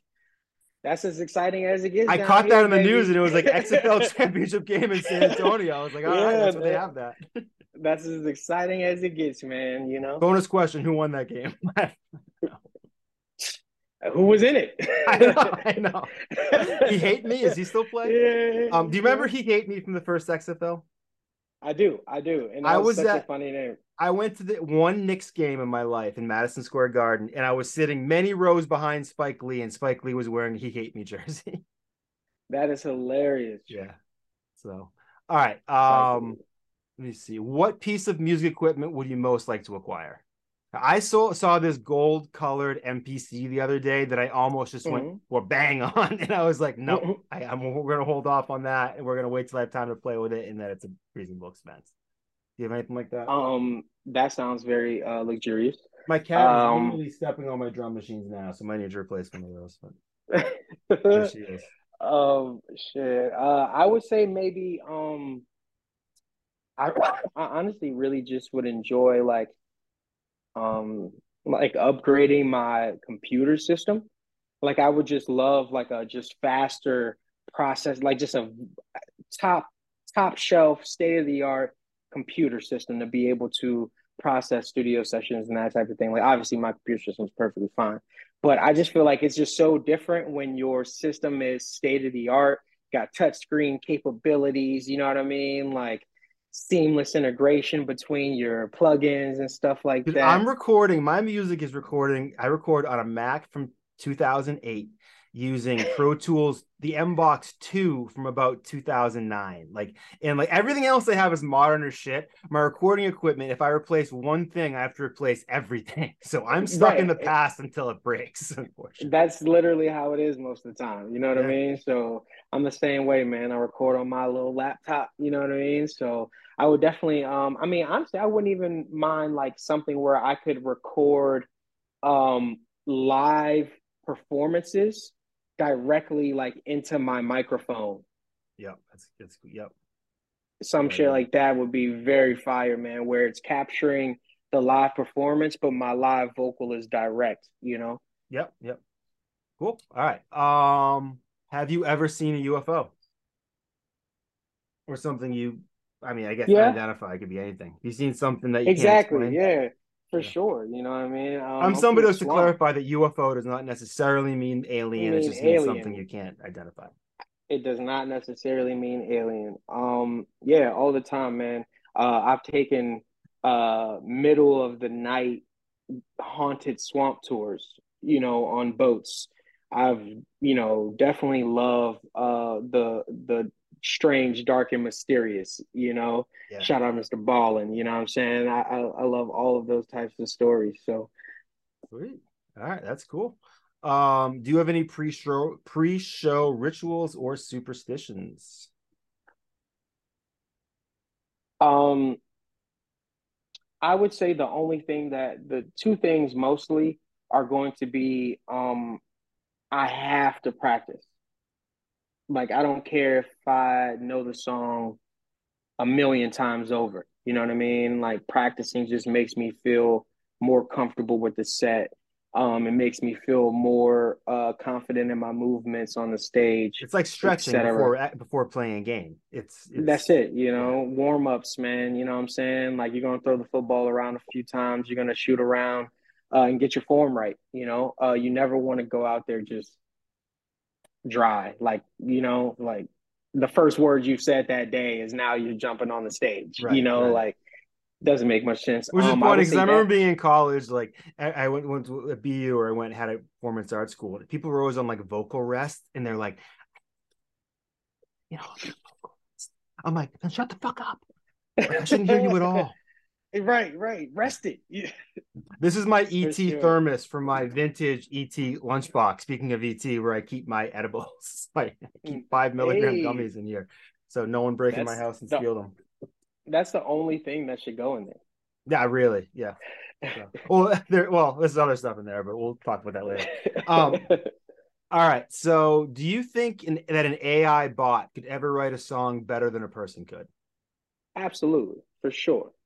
Uh, simply the the percentage of usage of unique words is going to uh, take a song to the next level with descriptive factors that some people just don't have the ability to do. I feel like an AI bot could write a song like that Blue Daba Do song that was like really big years ago. That, that mm-hmm. Blue, I mean, it could write, it could write, I'm a Barbie girl. like, I mean, right for sure. You know, I mean, I mean, it might not write like a Sage Francis song or, or like you know, Amer- Bye Bye Miss American Pie, but you know, I I can't say that it couldn't. You right, know, right. if it can if it can generate you know uh, interview questions and do algorithms, true, yeah. data entry, it can do a lot of stuff. Yeah. I mean, I can do my my job a little more stoned because of AI. So, you know, what does that exactly. say? I get dumber, it gets smarter. All right. Come on. Do do you think that AI bots believe that a person could ever write a song better than an AI bot could? Um, yes, for now. Because at the moment AI is still prone to uh I guess you could say like human flattery. You know what I'm saying? Like AI isn't intentionally making us feel dumb at the moment so much as it is trying to assist us. You, you know, know, what's what funny? Saying? I've told this story about AI a few times, but it still really cracks me up that um so I was playing around with Chat GPT one day. It's a tool that I think is great for some things. If you're trying to troubleshoot like how to do something in Photoshop, it's a great tool to use. Other things I found not so much, but I was asking it random questions. And my friend um guest from episode three, Kim Tronick, wrote a book called How Does Cancer Make My Ass Look Fat? Because he was a cancer diary. and so I was I just asked Chat GPT that question to see what it would say. And it responded back being like, look, you really shouldn't joke about cancer. And I go, oh, I wrote back. I was like, oh, like that was my friend's book title. And the, and it responded with a more sincere apology than any human being has ever given me in my life. And I, I literally was just like, oh, I was like, oh, I, I almost, I was, I felt weird. I yeah, like, yeah. That and that's that's the that's the sentiment it's in right now. Yeah. You know what I mean? But is it always going to feel that way? The more information it, it feeds, you know. Not according to 2001: A Space Odyssey or almost any other movie I've ever seen. Exactly. So. Oh, by the way, that's uh probably going to be my next next EP. 2001. Um, 2024: A Dab Odyssey. I have an entire room in my house dedicated to Stanley Kubrick, and I have the soundtrack to that record framed on my wall. So I'm down. Stanley That's Kubrick's beautiful. my favorite filmmaker of all time. I was literally woke up thinking about 2001 today, how I want to watch it because I haven't seen it in so long.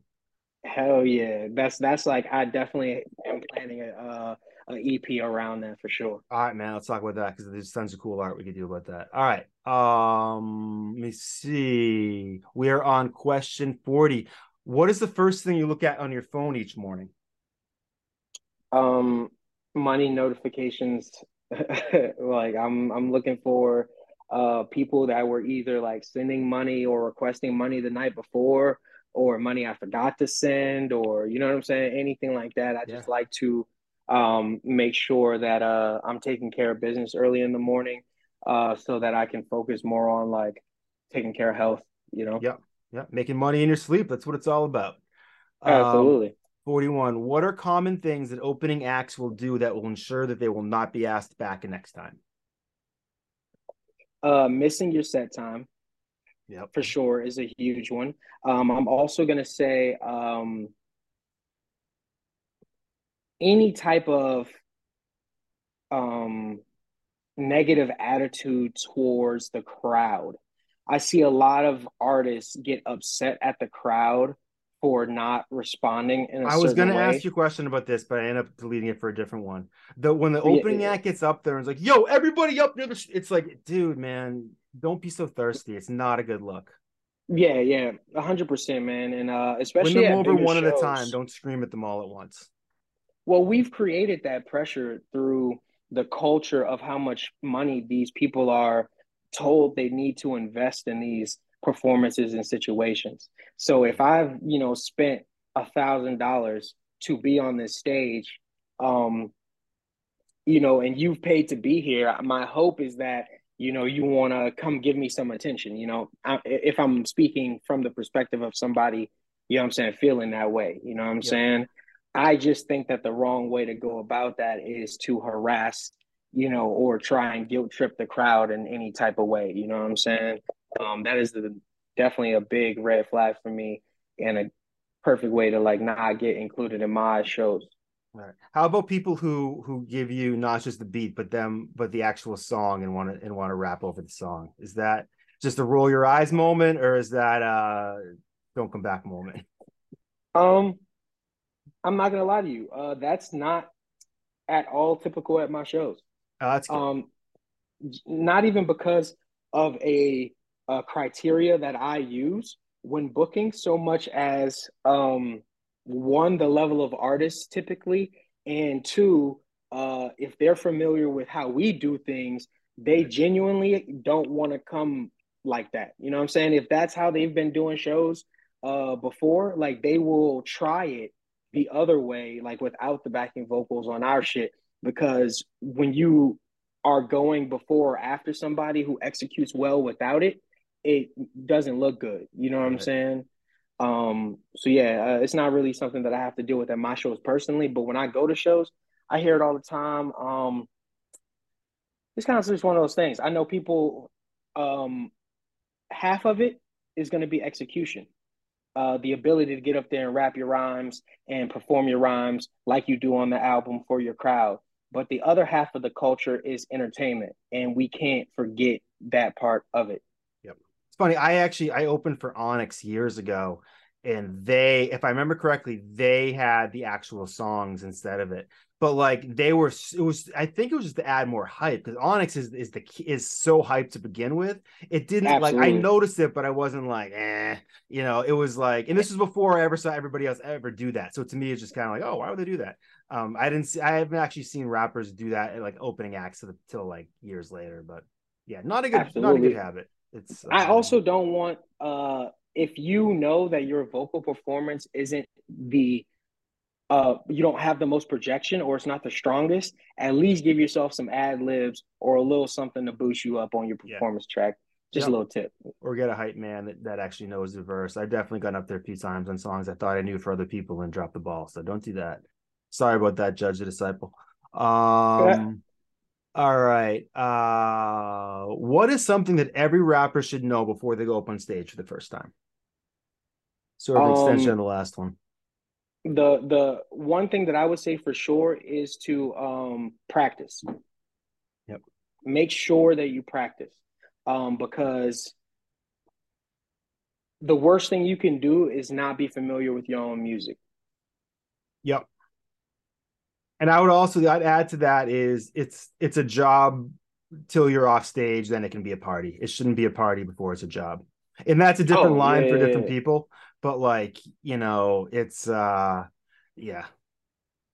Nobody's telling you you can't feel good and do your thing but you are there to do a particular job. You know what i'm saying? right right. Right uh, you know. a good example of that is nas. I've seen him damn near drink half a bottle of hennessy on stage. Right. You know what i'm saying and he's not i'm sure he's not slurring his slurring his speech though. Like I, no he's he's he's crispy. Right and if you if you can't do that and not slur your speech, then you shouldn't do it. Yeah, you know, absolutely. You know, Nas is probably doing it just to show off. man, it was rock the bells. You know, so oh, yeah. Man. Uh for every one song that you record and release, how many do you record and not release? Um, I would say seventy-five to eighty percent of the music gets released, for sure. Um, I'm about the same way. Because if I yeah. get to the end, it's I really like it a lot. Some I'll abandon some stuff 50% of the way through, but if I get that far, it's probably gonna come out. Exactly. Um, I like to complete visions and I don't really mind like dropping. You know, I'm not someone who's very picky. Yep. Yep. All right, question 44.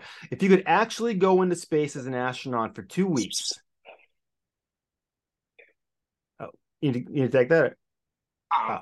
Oh, sorry. I, I, was too busy wrapped up my own shit. if you could actually go into space as an astronaut for two weeks, but you had to dedicate a year of your life to training, education, and family, I'm adding in family because I'm not going to tell you to go without it. Um, would you be willing to temporarily give up working on music to do so?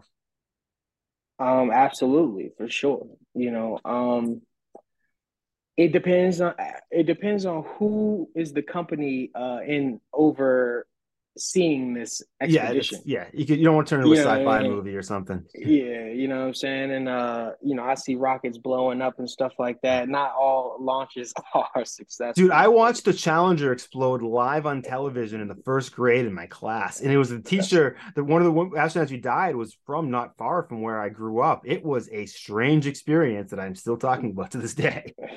You know what I mean? So yeah, feel bad for all the teachers had to explain that to their kids. I mean, shit. Hey, that's how the that's how it used to be though. You know what I mean? Like we used to actually have to witness and experience these types of things. You know what I'm saying? Yeah. Now that, just shit blows life. up every now shit blows up every day and we're just desensitized by it. so, exactly. Um okay. Records, tapes, CDs, and MP3s have all been gradually replaced now by streaming, and that's the most common way to hear music. What do you think could replace streaming? Physical music. Yeah, I mean, I it's funny. I've been flipping back around, and I listen to a lot more vinyl now than I do streaming. Um, yeah, I'm definitely uh, listening to a lot more CDs now. Uh, a lot of uh, the artists that I work with, and a lot of the artists I know, are now dropping CDs. You know what I'm saying? And for me, the sound quality from a CD is just so much more familiar and nostalgic from how I grew up. It sounds so much more dynamic to me than like flattened MP3s and shit. So yeah. Um, yeah, I uh I would say it's gonna circle back around to physical music. I see people selling tapes a lot now. Yeah. I see you know, uh I got you know, didn't you have a beat tape? You got a beat tape. Yeah, yeah. I sent you yeah. one. Yeah, I just bought this tape from this dude Tone Tank who's nasty. Hey. I, this tape is sick. So check this out on his website. Yeah, man. Um, yeah. I got my I Geto have, Boys. Uh, I, Can't be stopped tape here. And actually, Greatest, um, one of the um, greatest hip hop albums of all time. Eric B and Rakim. Oh, on tape. Nice. Yep, paid in full, the original yeah. tape. That's a great tape to have. Yeah. Is it is it just like a clear like stock tape? Uh yeah, yeah. Yeah, that's a that's an old school. That's an original yep. right there. Yep. And see, I prefer it like that. You know what I mean? You know if it's modern or if it's you know what I'm saying from back then because now people have colors and all of right, these like right. uh you know 3D printed designs and stuff like that. Like yeah, yeah. Give sure. me give me a brown faded smoke ridden dusty joint. I got ready to die, Biggie on tape, man. Oh my god! I get the pencil out and screw uh through the thing in. All right. Um, if you had ten more hours a week to get to dedicate to music, how would you spend that time? Um, I would definitely do a lot more collaborations, a lot more writing. Um, I feel like the amount of energy and time, like that cross section that must occur for you to really get writing done, is not as common nowadays. You know what I'm saying? Um, and that's you need to make time part. for. I have to make time for it. I find yeah, to write. Yeah. It's not just something I can just do in my spare time. There has to be a, a block of time. and have to be in the right setting and for sure and i and i always wonder how that uh, affects the creative process you know what i'm saying like when it was done kind of uh, as I felt like it before, but now it's like, oh, I have to put my mind into this writing state. It becomes more mechanical than organic. Yeah. It's funny. I've been working on this spoken word piece that's going to go on my upcoming album, You're Scaring the Ducks. I forgot the title for a second. And it's called Assault Rifles Also Stop Beating Hearts. And it's comparing like assault rifle, comparing like, you know, the gun debate with abortion and all that stuff. We're going full on with it. Um, and yeah. I just heard the term Planned Parenthood earlier today, and now it's all I can think about. Like a play on Planned Parenthood, Parenthood, Parenthood, when making fun of like oh. white Karens. Planned Parenthood is one of the funniest things I've heard in a long time. And that's a tongue twister in itself for sure. Yeah. So, and I know I was talking about something else, but I already forgot what it was. So we're just gonna move on to what is the nerdiest thing about you? Um. Hmm. I would say probably shit. How much I fuck with hip hop, man. I would say just the level of you know what I'm saying? The, yeah. the depths of which I'm willing to discuss and get into hip hop. You know what I mean? Uh, it's something that like I prop like I on the list of things I know well. That's gonna be top two or three. You know, because hip hop so, is a nerdy pursuit for people who really love yeah. it. It's, it's oh, like, it is. It's a lot of cataloging information and it, yeah, it's um, backstories and research and watching documentaries and listening to interviews and stuff like that before podcasts were a thing. You know yeah. what I'm saying? Reading reading interviews before yeah. audio interviews were a thing. You know what I'm yeah, saying? So like in like Source magazine and all that stuff. Yeah, yeah. yeah. I feel you. Um that's like my fifth most nerdy thing. and, uh, and, and, I I wish there was more uh, for me. I mean, honestly, I would say maybe weed. You know what I'm saying? If you yeah. you know if drug shit, getting into drugs, I can be real nerdy about narcotics. So yeah, yeah. Um, because it's funny. Like I heard someone say once, being a nerd isn't about what you like; it's about how you like it. Absolutely. You know, um, all right. So if you're if you're an opening act performing at a show, do you think it's important to stay around for the rest of the show to see all the other acts? Um no, I don't think that it's important to see all the other acts at all. Um because you.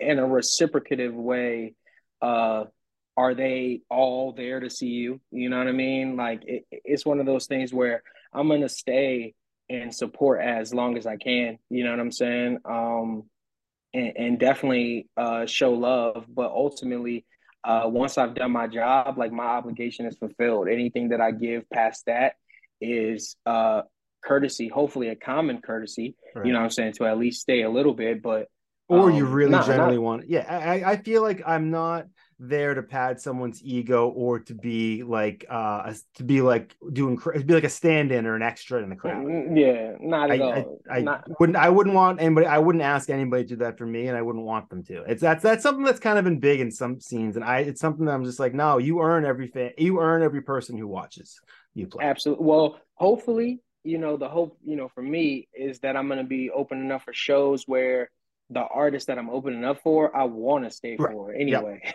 you know, we uh, did the Devin the Dude show, um, and we'll be doing the Boldy James show uh, a week from nice. now. Yeah, yeah, uh, July 18th. Uh, and where's that? Um, that's going to be in Austin, Texas. I'm going to guess um, it's going to be sold out by the time that we this is this airs. But uh, if yeah, not, if not, July 18th, man, a week from now, basically, you know, what I'm saying we'll be opening up for Boldy James. So uh, definitely want to, uh, you know, like I said, I, am a stand for that. uh, yeah, I'm staying. You know. Yeah, I'm with you. It's like there's there's certain. I was thinking about the other day. Um, I was helping Copywrite, I helped him design the cover to um his new single, and DJ Mighty Mi produced it. And I was like, that's one more name on the list of people that I can say I, I did work for. And I'm just and I started thinking of who the list was, and I'm like, that's it's like, I mean, it's not like I'm like Russell Simmons, but I'm like, I didn't expect there to be that many names in you know, still mm-hmm. adding more. It's it's exciting. Every know? day. I mean, you are keeping a record of it, I imagine, right? You know what I'm saying? It's all up here. I did a cover for for Blueprint without even knowing it which was okay. Like this is this random kid um named MF Bread. So if if you're watching out there, what's up, man? He, he I, I forget where he's from. Some state I've never been to. I don't know if it was Nebraska, but it was a state that in my mind is like around that area. Sorry, I don't know the area very well.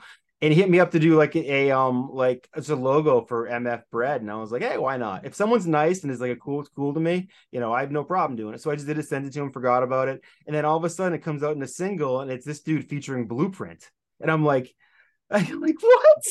I'm like, dude, if you had told me that, this would have you would have got like, and I would have given you, you know, the um whatever. The but like I thought that was kind of funny, you know. Hell yeah. But that's the thing about uh doing art for people, you know what I'm saying? You never really know how right. far it's gonna reach or who it's gonna reach. Um and, and when you do stuff uh out of just genuinely wanting to do it, the the quality level is going to attract, you know what I'm saying, the people that it should. Yeah. And I'm sure, you know, Blueprint saw it and loved it. You know what I mean? Yeah. Yeah. Hope so. I don't know. um how late can bars and clubs stay open in San Antonio? Two o'clock. Oh, you get the late curfew. I guess it's not late compared to a lot of the places. I'm thinking about. Yeah, I'm like, I'm from New, I'm from New Orleans, man. Oh yeah, and shit, yeah.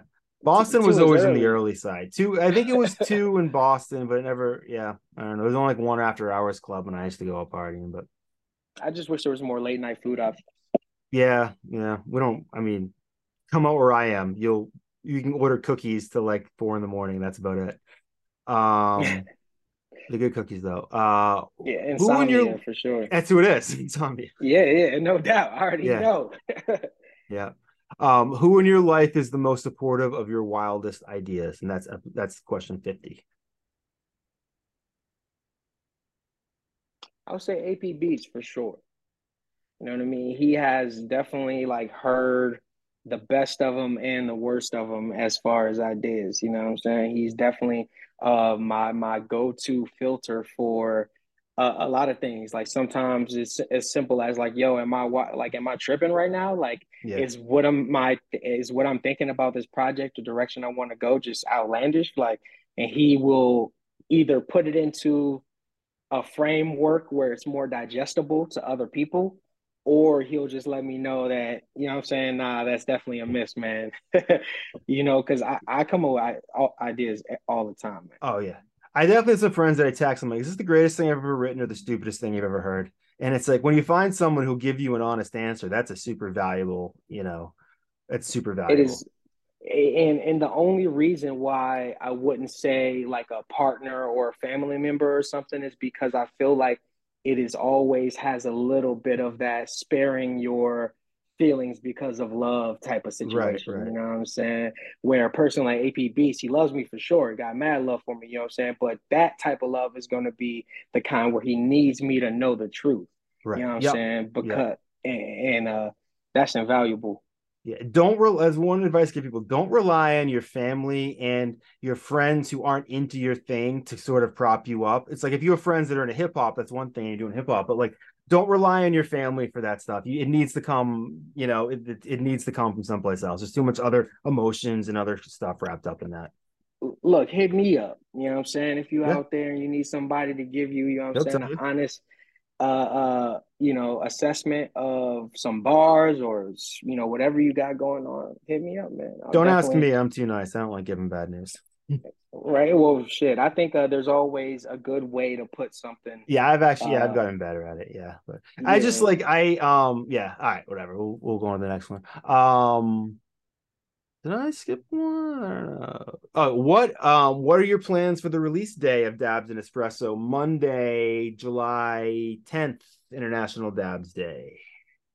Um I would say um my my my plan for the rollout really is just to uh get that phrase uh, dab raps, you know what I'm saying, and get that get that idea of that even being a thing uh, in people's heads. You know what I'm saying? So I'm gonna do a lot of. Um, if I was to compare it to something, I'm thinking like a Zoo York uh, applied directly to the forehead type of uh, campaign.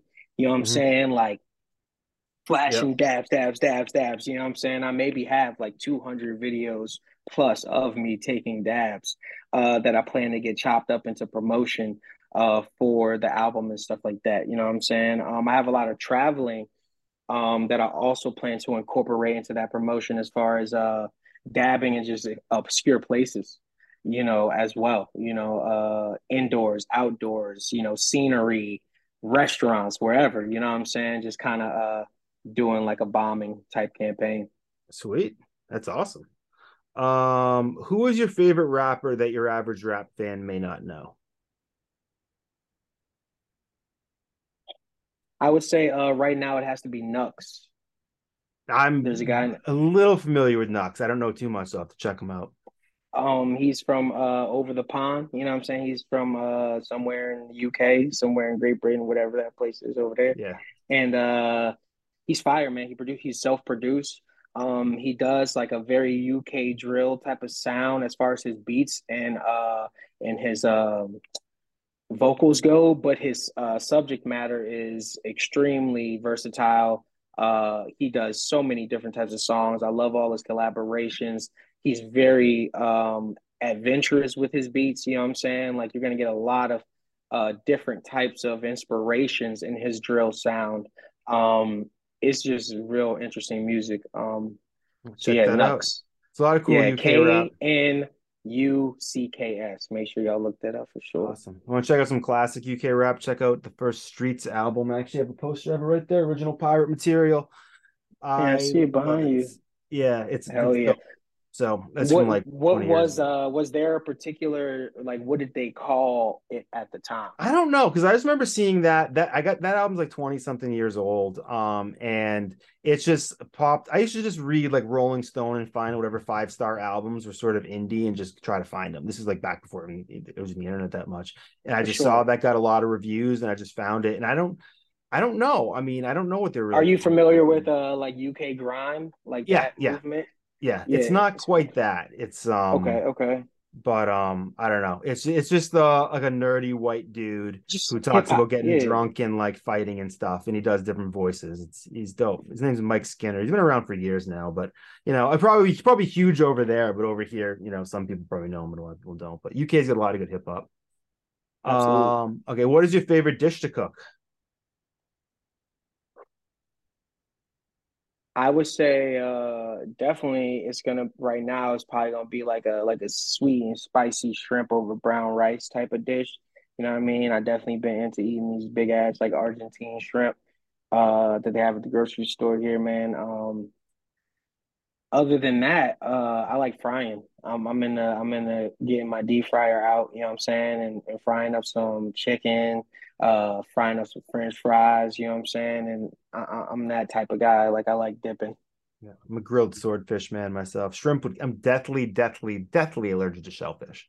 But um, okay, yeah, that's one yeah, that that is one of the nerdier things above like right above like um hip hop for me in the top four. it's my food allergies. Um, but grilled swordfish is my favorite. Um, all right. I had struggled to enjoy old pro wrestling matches with Chris Benoit, who famously killed his family and then himself. As I'm a big mm-hmm. fan of pro wrestling, and um, I, it's hard for me to listen to Kanye's music since his recent deep end jumping. Are you able? And there, but there's some artists who uh, that doesn't bother me as much for. Are you able to separate the art from the artist?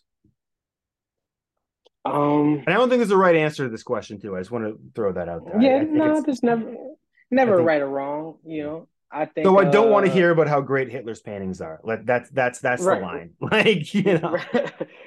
For sure. Um, nah, I think that you know, like you said, there's always uh, different scenarios with the situation, but I definitely feel like it depends on the egregiousness of the transgression. You know what I'm saying? It depends on how what the, what did they do? You know what I mean? Like, why is this person's character even being called into question?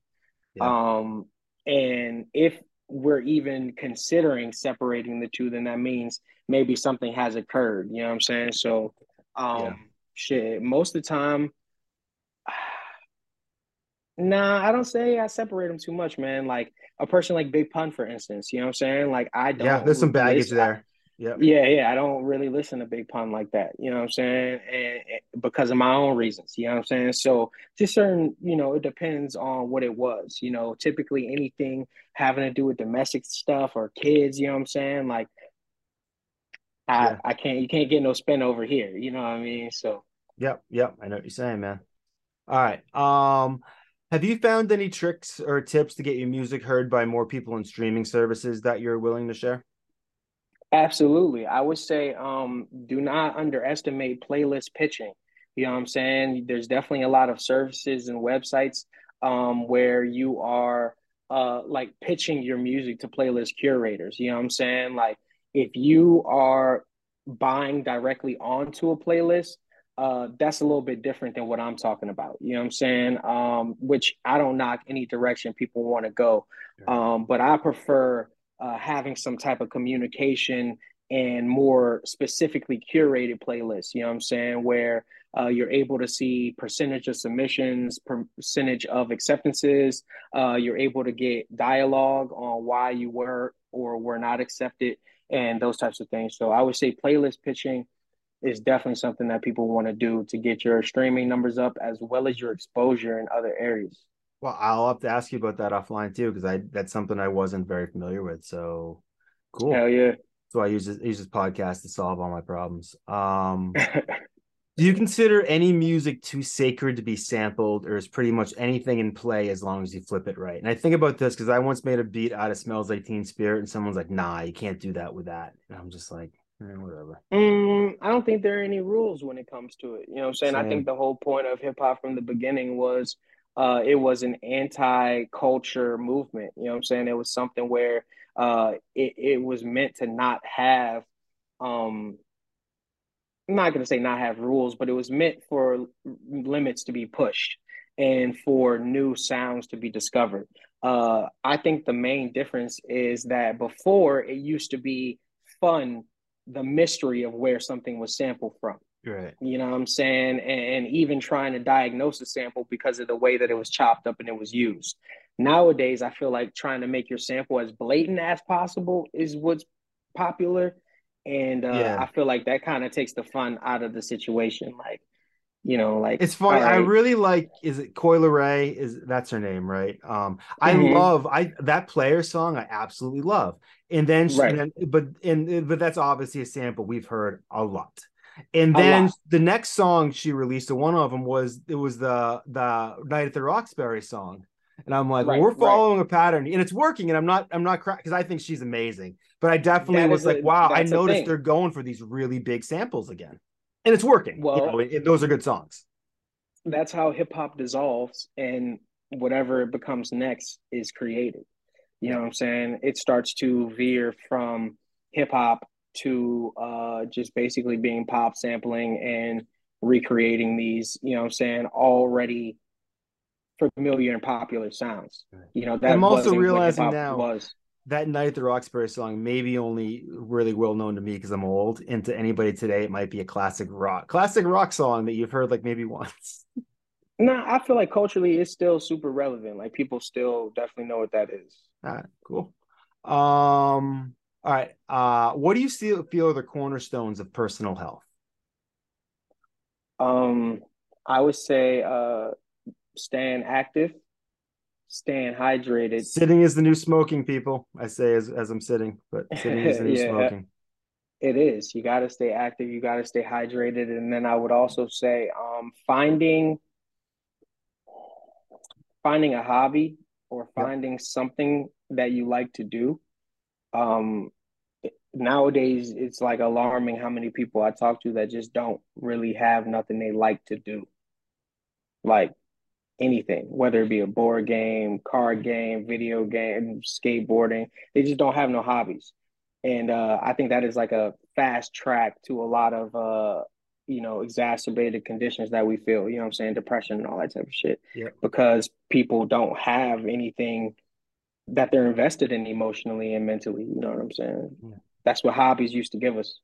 I'll add yeah. too, like know how to do the laundry, know how to cook, know the basics of all those things too. Because when you don't know how to take care of yourself, that's also a pit of depression and dependence, and it messes up your most. Like you know, you know, I live with my girlfriend. We share responsibilities and stuff, but we can both do everything. Like, you know, she's not afraid Absolutely. to take the trash out. There may be some day where she, where you know, she that's their only option. Maybe the same day. It's like you just don't don't be too big to do anything. You know. It's... Uh, yeah, it, I mean, I'm, that's definitely going to be a vicious cycle for people. You know what I'm saying? Energy wise and motivation wise. You know what I'm saying? They don't feel motivated to do it, but then not doing it is what creates yeah. that feeling. You know what I'm saying? So, hey, I, I agree with you uh, that's something that I, as far as the artists, you know what I'm saying, that I manage and the artists that I work with, that's something that I emphasize all the time. You know what I'm saying? You definitely want to be able to be in a clean environment, be clean yourself, and make sure yeah. that you are uh, putting good things inside your body. You know what I'm saying? You don't always have to eat healthy ass food, but also don't be neglectful. You know what I'm saying? So Yep, yep. It's funny. Like I remember Fifty Cent once referred to some album as the album he puts on when he when he's cleaning his place. And I, uh, what I took from that is like Fifty Cent cleans his own place, and I'm like, it's like there is something like therapeutic about like you know you don't you don't want everything to be done for you. Like you no, know no. it's that's not the dream or the goal. It's that's that doesn't you know help. You need to be able to take care of yourself. I don't know who I'm like talking rich people to right now. but rich people cutting their own grass. You know what I'm saying? Right. Like it's just one of those situations where you just want to uh you know, make sure that you're staying uh centered, whatever yep. it is that you're doing, you know? Yep. Um, let me see. Do you ever plan on pressing up any vinyl of your music? Um, we were actually talking about that not too long ago. Um, doing some vinyls of uh prosperity. Oh, cool. I love that album. I have a tie dyed prosperity shirt that I made, and I was looking for it all over the other day to try to make a post with for that album. I can't fucking find it, but I'll find it, and that man, post will come. Hell yeah, man! The the the prosperity album is definitely one of my favorites, and uh, if I was gonna do some vinyl, that would definitely be uh the the album that I would get. Good call. All right, we're at twenty questions left. Hell um, yeah. who are a few MCs that you think are totally slept on? Um, I would say um slept on. I'm gonna just throw mine out while you're thinking. Treach from Naughty by Nature is criminally slept slept on. Uh, Sticky sure. Fingaz from Onyx. Um, we mentioned this in the last episode. One of the few people to probably body Eminem on a track on the Marshall Mathers LP. He's totally right, underrated. Right. Um, uh Elzhi, I'll throw his name out again. I think I said the last time. I don't know what that dude. He should be like he's amazing. He's he's as good as they get. And if you're not listening right, to Elzhi. E L Z H I. Um, Elzhi is on my list for sure. I would say CyHi is on my list for sure. Um, I would probably put um. It's a tough one. Maybe I'd put um binary star. Ooh, wow, where did you pull that out of? uh, on my, I haven't honestly, thought of that. Thought of binary star in a long time. Yeah, that Masters Masters of the Universe album uh, is probably one of the most slept on albums Definitely. probably I know of. Honestly, um, his verse on um, uh, that what is that song that's most popular on that album? But uh, his verse on that song is probably one of my favorite verses of all time. You know what I'm saying? Um, that's an amazing album. So, yeah, Binary Star. Excellent. All right, cool. All right. Um, how often do you change your lyrics while you're recording? Do you usually stick with a page, or do you still like? Are you still trying to find the rhythm as you're going, as you're recording? Um, I'm the latter, but I record most of my own stuff myself, so it's not like anybody else waiting is waiting there for me. I like so I just like to right. kind of the last round of writing for me happens while I'm recording. For sure, I would say, um, I change stuff all the time. Yeah, it really doesn't bother me to swap out lines or to uh, figure out how to say something uh, in a more, you know, fitting or appropriate way for what I'm trying to convey. It really yeah. um, doesn't bother me. Sometimes I'll even yeah, until you hear it back, your own voice in the headphones, it's different from hearing it in your head, like when you're when you're Absolutely. saying, it, you know. So I, I think that's a big part of the process. I'm impressed whenever rappers come in with it totally and all of it down. I'm like, oh shit. All I right. do. I mean, sometimes that's the thing too, as well, depending on how long I'm going between recording. You yeah. know, uh, there may be times I've completely memorized uh, when I'm ready to go record. Uh, if someone wants to be a rapper but has never put two words together, what advice would you give them to get started? I would say to um definitely take your time. I feel like there's this misconception that you need to be able to write a rap really fast. Um, I would say that you don't ever need to feel like you need to start and finish a rap or rap song in one sitting. You know what I'm saying? There's times where I'll go back to a verse where I've only written four bars so far. You know what I'm saying? Like yep. there's absolutely no rush.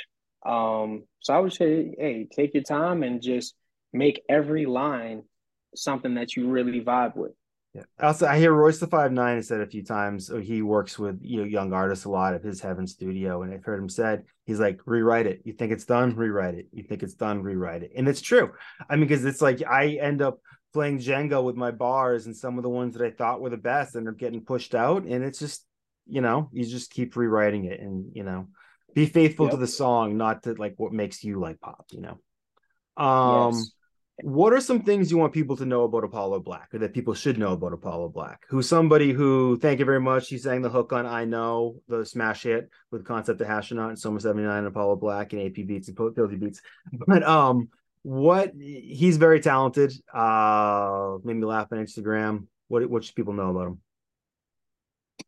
Um, I would say the main thing that they need to know is that he is self-produced. He writes um, creates his own beats and typically records himself as well. You know what I'm saying? He's an entirely self sufficient artist. Um, and uh, he has a very, very unique um, style and uh, cadence, you know what I'm saying? And just, you know, overall quality to his music. So I would say if you want to hear something uh, a little bit different and unique, but 100% authentic to uh, who the person is, that that is definitely you know Apollo is who they should check out. Yep, still he produced the whole album. Remind that again. Produced yeah. all of Dabs yep. and Espresso coming out on July 10th. National and the beats are fire. Yeah. All right. As a um sorry. As a white mid 40s slightly autistic rapper who hasn't released an album in 10 years, has very little following for the music, does not really enjoy leaving the house. What advice can you give me on the release of my upcoming albums, You're Scaring the Duck and Drinking Songs for Children? I would say um, to continue uh, pushing the uh, unique artwork and content. You know what I'm saying? I feel like uh, the cartoons and kind of the animated things um, and showing the process is a large part of it as well. You know what I'm saying? Like you definitely want to give more uh, insight into the process, into the development of the album leading up to it. That's going to generate interest in it. That's going to make people feel like um, they're a part of it. You know what I'm saying? Yeah. And that's who you really want listening to it uh, once it comes out are the people that are anticipating it and excited about it.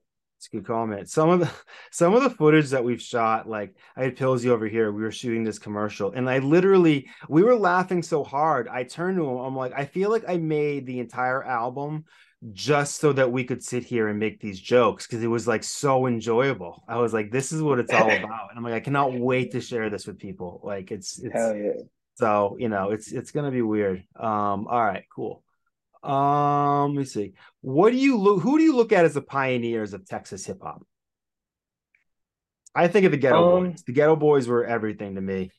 We can't be. They're absolutely, yeah, they're absolutely up there. Um, Geto Boys and Scarface. Uh, UGK is the yes. huge one. Yes, huge. I would say now though, um, Travis Scott is a uh, major player in the game as far as representatives of Texas go. I would say Megan Thee Stallion is a huge uh, person as far as representing Texas goes. But um, yeah, Bun B, Pimp C, Scarface, the Geto Boys. Um, yeah, that's really who's gonna be, you know, the ultimate. You know, obviously you got your Paul Wall, Mike yeah. Jones, Slim Thug. Yeah. Who's the biggest rapper that's come out of San Antonio? Because I, I know most of the guys are from Texas, but I don't know where in Texas most of them are from, except for the Geto Boys. Man, that is tough, honestly. Um, I don't know.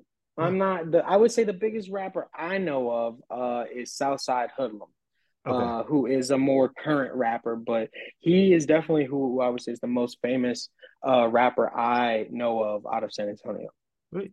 All right. Um, like touring overseas and all of that type of stuff. All right. Question 66. How important is it for a rapper to know how to freestyle off the top of the head?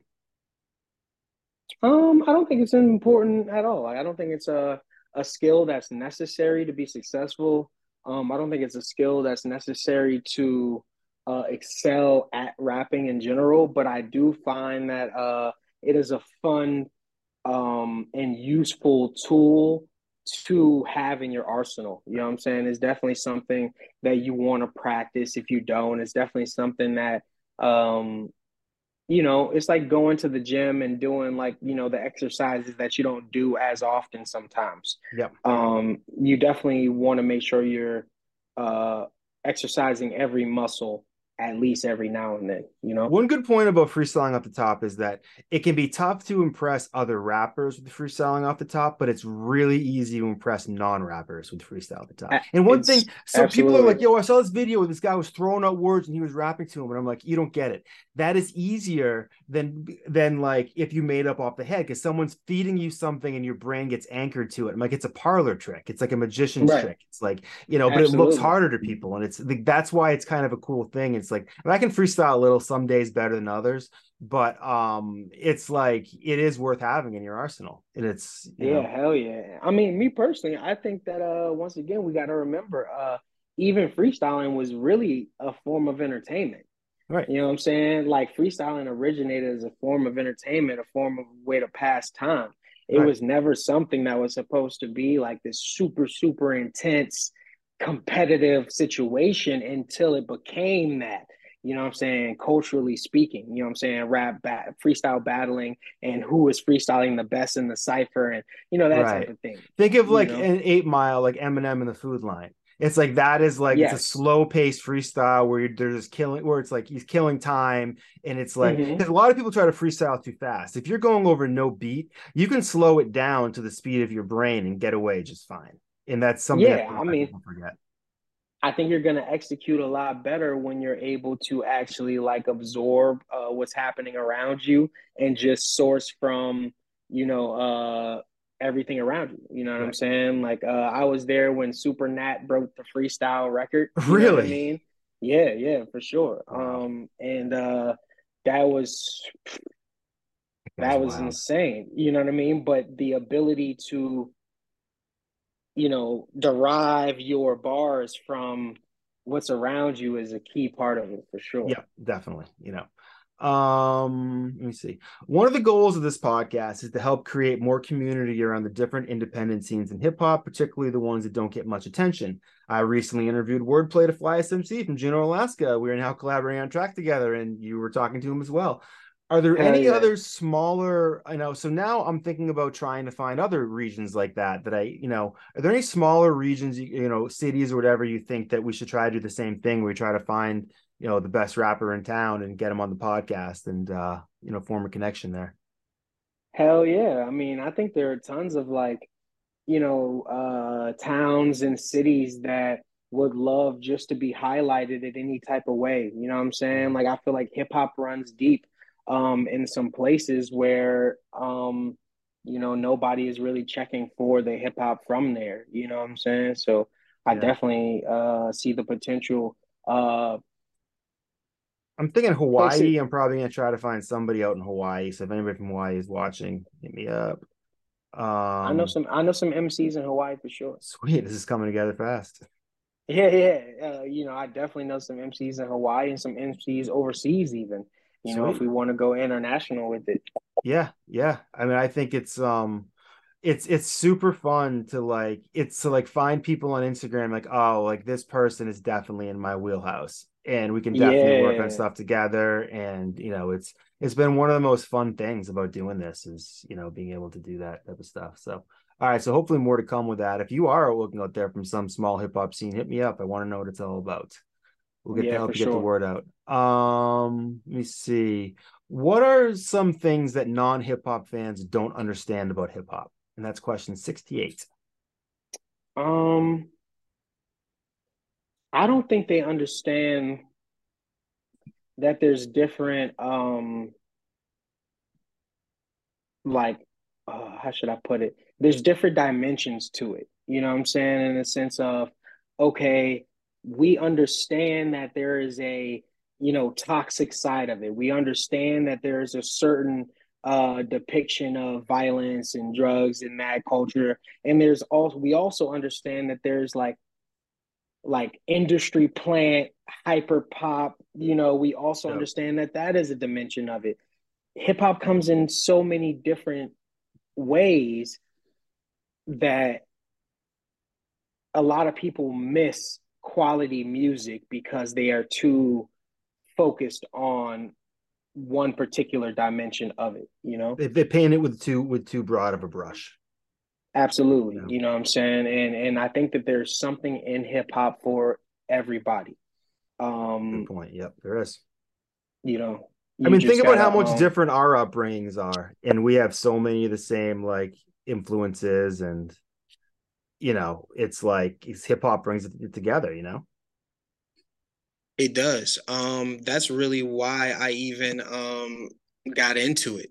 Uh, was for the community and collaborative aspect. You know what I'm saying? Like I wanted to make different types of stuff. Like I didn't want to stick to one type of subgenre or one type of style of beat or anything like that. Like I genuinely wanted to um, branch out. The international thing, like I said, like when I started collabing with people from overseas, thanks to SoundCloud uh, and, and stuff like that.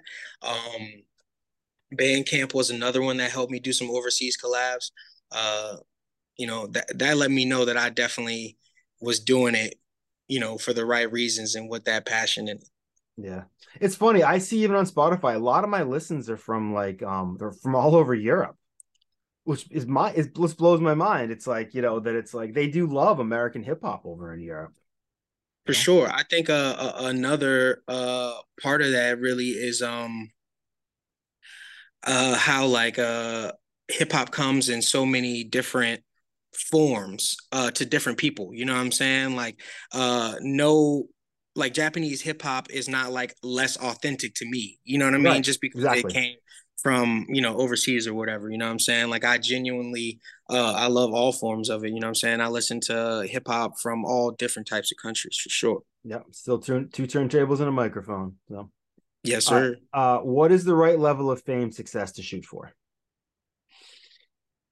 Um the ability to do it at your own pace and it not affect your quality of life Yep, you know, I, that's exactly what I was thinking when I was writing the question. yeah, yeah, you just really want to be able to um, pay your mortgages or bills or whatever. You definitely want to be able to make sure you're housed and fed and your family's taken care of. Um, and from there, uh, anything more than that is really just a blessing. You know what I'm saying? Any type yeah. of excess or notoriety, you know, in public and that type of thing, like, you know, all of that is cool. But if you can't even you know, pay your rent, then you need to be aiming a little bit higher. You know what I'm saying? Yeah. yeah. Um, what? So we have ten questions left. Uh, what technical or art skill do you want to develop? I really want to get better at video video editing so that I can uh, create my own music videos. Um, the syncing of footage to the video, like with the song, like matching the words yeah. to the video. It's harder than you think it's it is so painstaking for me. You know, do you, use a, do you use a clapper? Like to be on rhythm? No, like all right. So you know, like whenever you see like a film when they do the thing in the beginning where they clap the thing. Oh no no no no no no no. Okay. Because that's how you match it. I mean, that's how you. That's the technical way to do it. That's that they're matching sound and video by doing that. Ah, okay, that because makes sense. What you do is like you find the exact moment when the clappers totally close, the first frame, and then line it up with the first sound you hear of the clapper making it, and that lines everything up. Well, that's what you're doing, I guess, if you're recording like you know sound and video separately. But um, yeah, it's tough because a lot of that is done in the performance where it's it's harder than you'd think to lip sync a performance, like because it's not just saying the lyrics. It's like it's it's hard to do it, even when it's like I don't know. I always struggle with it. Make yeah, a lot of quick cuts. Nobody notices. for sure, for sure. That's definitely very interesting. Um, it's definitely out. I mean, Amazon has everything, so I can definitely order one of those from Amazon and see if that helps. Um, like I said, video editing is certainly a skill. Um, that might not help you actually with video editing, so so strike that. but order the electric kazoo that's on Amazon. There's an electric kazoo on Amazon for thirty bucks that I want an electric kazoo. I found it. It's like I don't know where how I found it, but it's a kazoo that has a little amplifier on it. It's like 30 bucks, comes in a variety of colors. So yeah, we're gonna sample that. Um, all right. What makes you nervous about the direction our country's heading in? Um, what'd you say? What makes you nervous about the direction that our country is heading in? Is there anything that makes you nervous about it? I would say more than anything, um, the level of uh individual like the level of individualism is getting to a dangerous level where people aren't able to relate to other people anymore.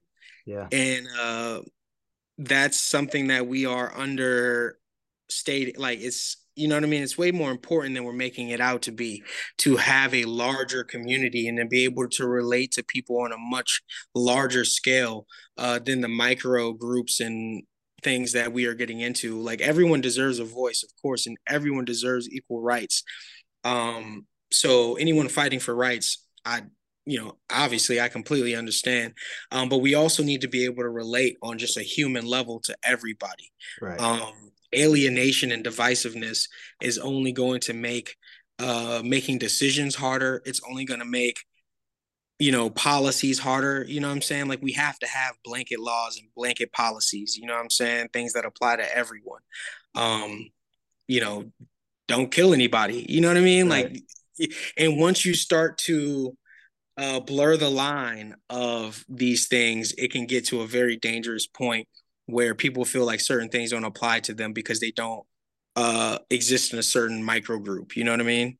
Yeah, agreed, hundred percent. There, I, there's a couple prominent articles that came out recently about how we're living in the loneliest era ever, and I think people are lonelier than ever. And I mean, I feel fortunate. I probably feel the least lonely that I have my whole life, but I totally relate to that feeling of it's very easy to feel isolated and alone these days, and that leads to bad things. You know? Yeah, yeah, for sure. Know, you know that's why solitary is a is a punishment and it's a very it's a punishment that's debated whether it's cruel and unusual as well. So i mean it's um, it's absolutely inhumane you know what i'm saying? Like you know we have these studies and these things you know what i'm saying? Our our digression uh from science you know what i mean? Like what is fact and what is fiction you know and the right. blurred lines between truth and whatnot. So yeah i mean we're going in some tricky directions. Yeah. All right. So, uh, question 72 What is something that gives you hope for the future? You say what? What is something that gives you hope for the future? Um,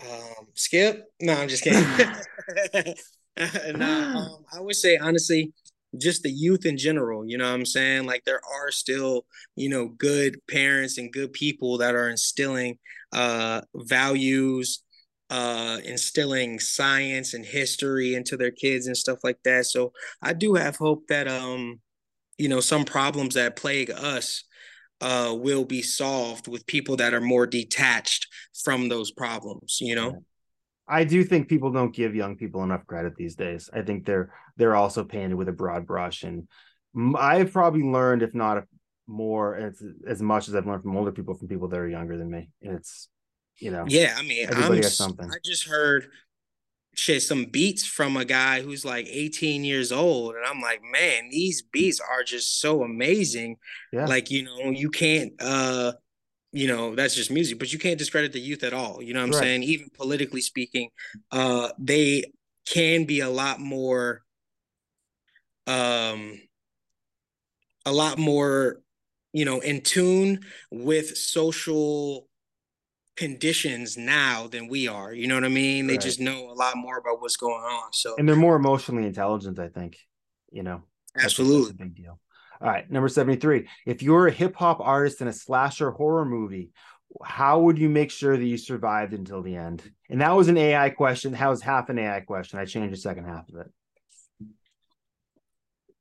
I'm probably going the Busta Rhymes and that Halloween movie route. Yeah. And I'm trying to, you know, I'm trying to fight, man. Like I'm not just gonna let some guy you know, or whoever, uh, you know, kill me. If if I'm surviving, I'm trying to find a weapon, trying to find an exit, and I'm watching my back and I'm watching my feet. Yeah. You know what I mean? Getting tripped up is a big one. You know what I'm saying? So you want to be that guy that's almost annoying in the movie because of how aware he is of the situation. I think LL Cool J he survived a Halloween movie too. I think Halloween H two O he survived it. I think he might have done a little bit of that. You know, he oh, survived that and Deep Blue Sea. I just ruined two movies for people. Sorry. That's hilarious. Um, I also like Deep Blue Sea or whatever that movie. Yeah, that's what was. I just said. Deep Blue Sea. Yeah, my hat is like a shark fin. I have I that on vinyl that till this day, all the time. I have that song on vinyl. I bought it recently because I found it in a bin, so I got. I was gonna scratch that up or something, but yeah. that's hilarious. Yeah. All right. Um. Number question number seventy four. What's some advice you have on booking a show in a new city? Um, I would say try your best to get to like the the the closest person to the owner of the venue.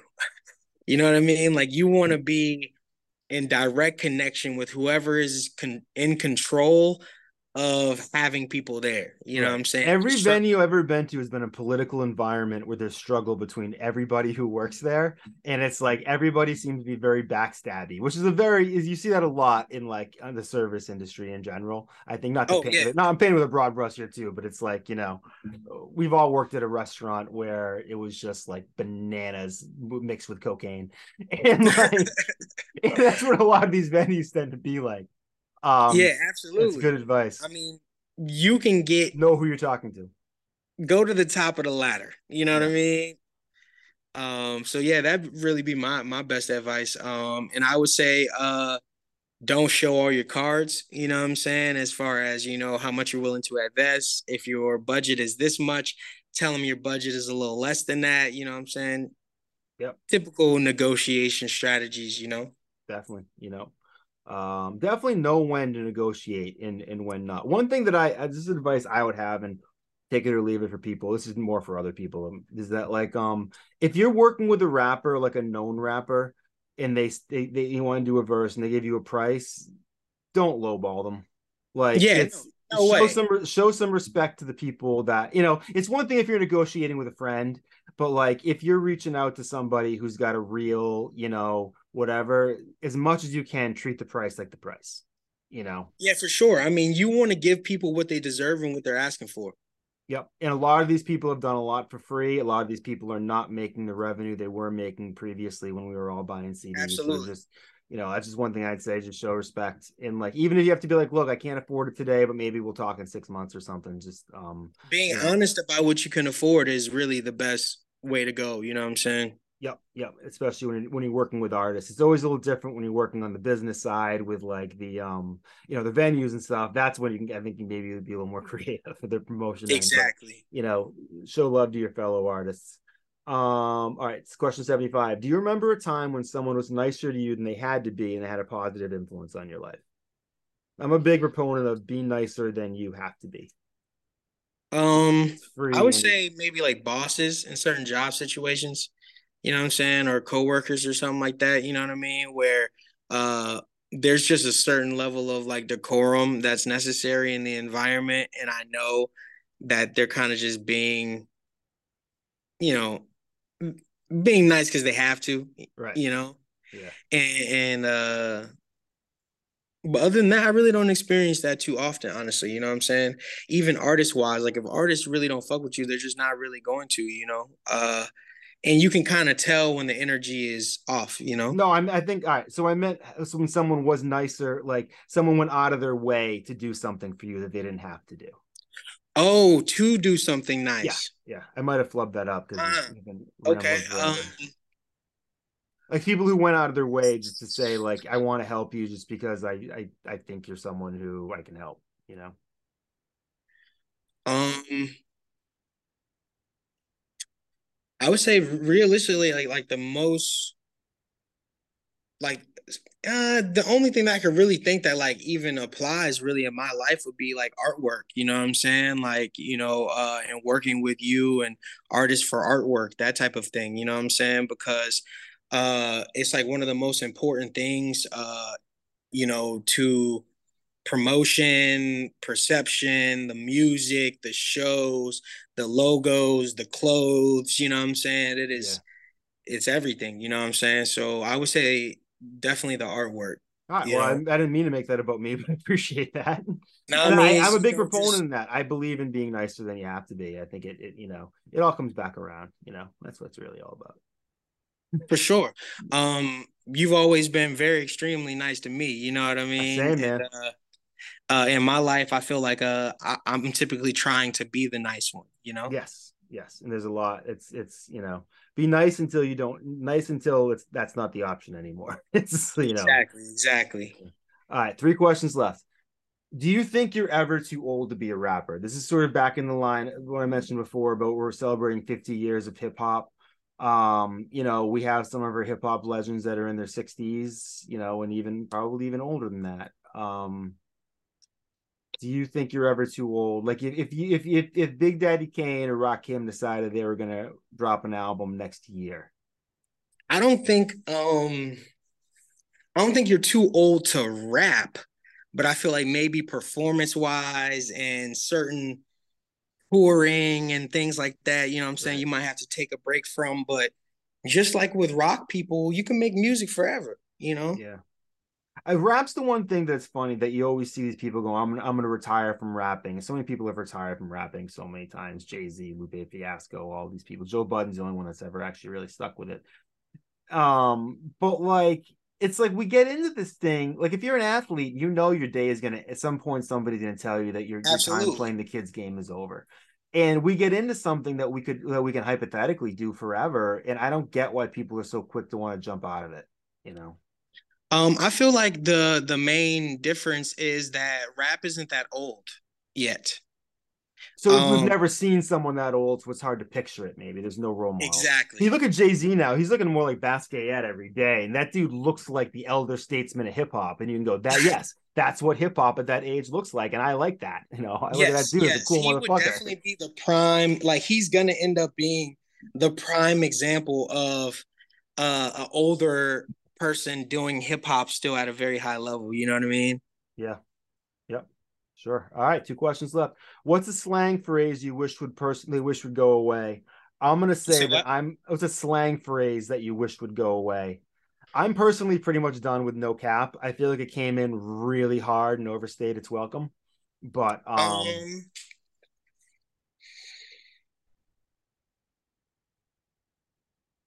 I would say maybe like pause. Yeah, that's another one I, I could definitely throw out. Yeah, yeah. I just I don't have time we... for that. It's like you know I don't have time for that. It's just so ridiculous. You know what I mean? Like I yeah, that's definitely be my choice. Yeah. All right. Last question. What is a special message that you would give to any members of the San Antonio hip hop scene who stuck around long enough to hear all 79 questions and answers? Um, the main thing I would say for sure is thank you. You know what I mean? Thank, thank you, you so much. Thank you from both of us. Um, I would also say find a hobby. You know this is our hobby. You know, our hobby's recording it. Your hobby can't be listening to it. Like straight up, you know what I mean? But I would also say, you know, that is very appreciated. You know what I'm saying? If if anything, I hope you got uh more insight uh into both of us you know what i'm saying you and i both as artists. I hope you got a little bit more knowledge and information about hip-hop you know what i'm saying? Uh i definitely hope that you um check out some of the artists and you know the music that was mentioned because it's all dope underrated stuff you know what i'm saying? Um yeah other than that uh Dabs and Espresso, you know. Dabs Espresso, July 10th, International Dab Day. It is dropping. I cannot wait to hear it. Um, yeah, that was one of my yeah, favorite I mean, covers to do, and that came together. I'm about so to indulge in right now. You know, oh, nice man. That's very nice. I'm gonna indulge in some sleep right now. This is like it's 10:36 out here, which might as well be three in the morning for me. Hell yeah! I mean, shit, you killed it though, man. You know what I'm saying? Yeah, this went great, man. I really appreciate you doing this. So, um, all right, let's sign off here. Have a good night, everybody. We'll talk to you soon.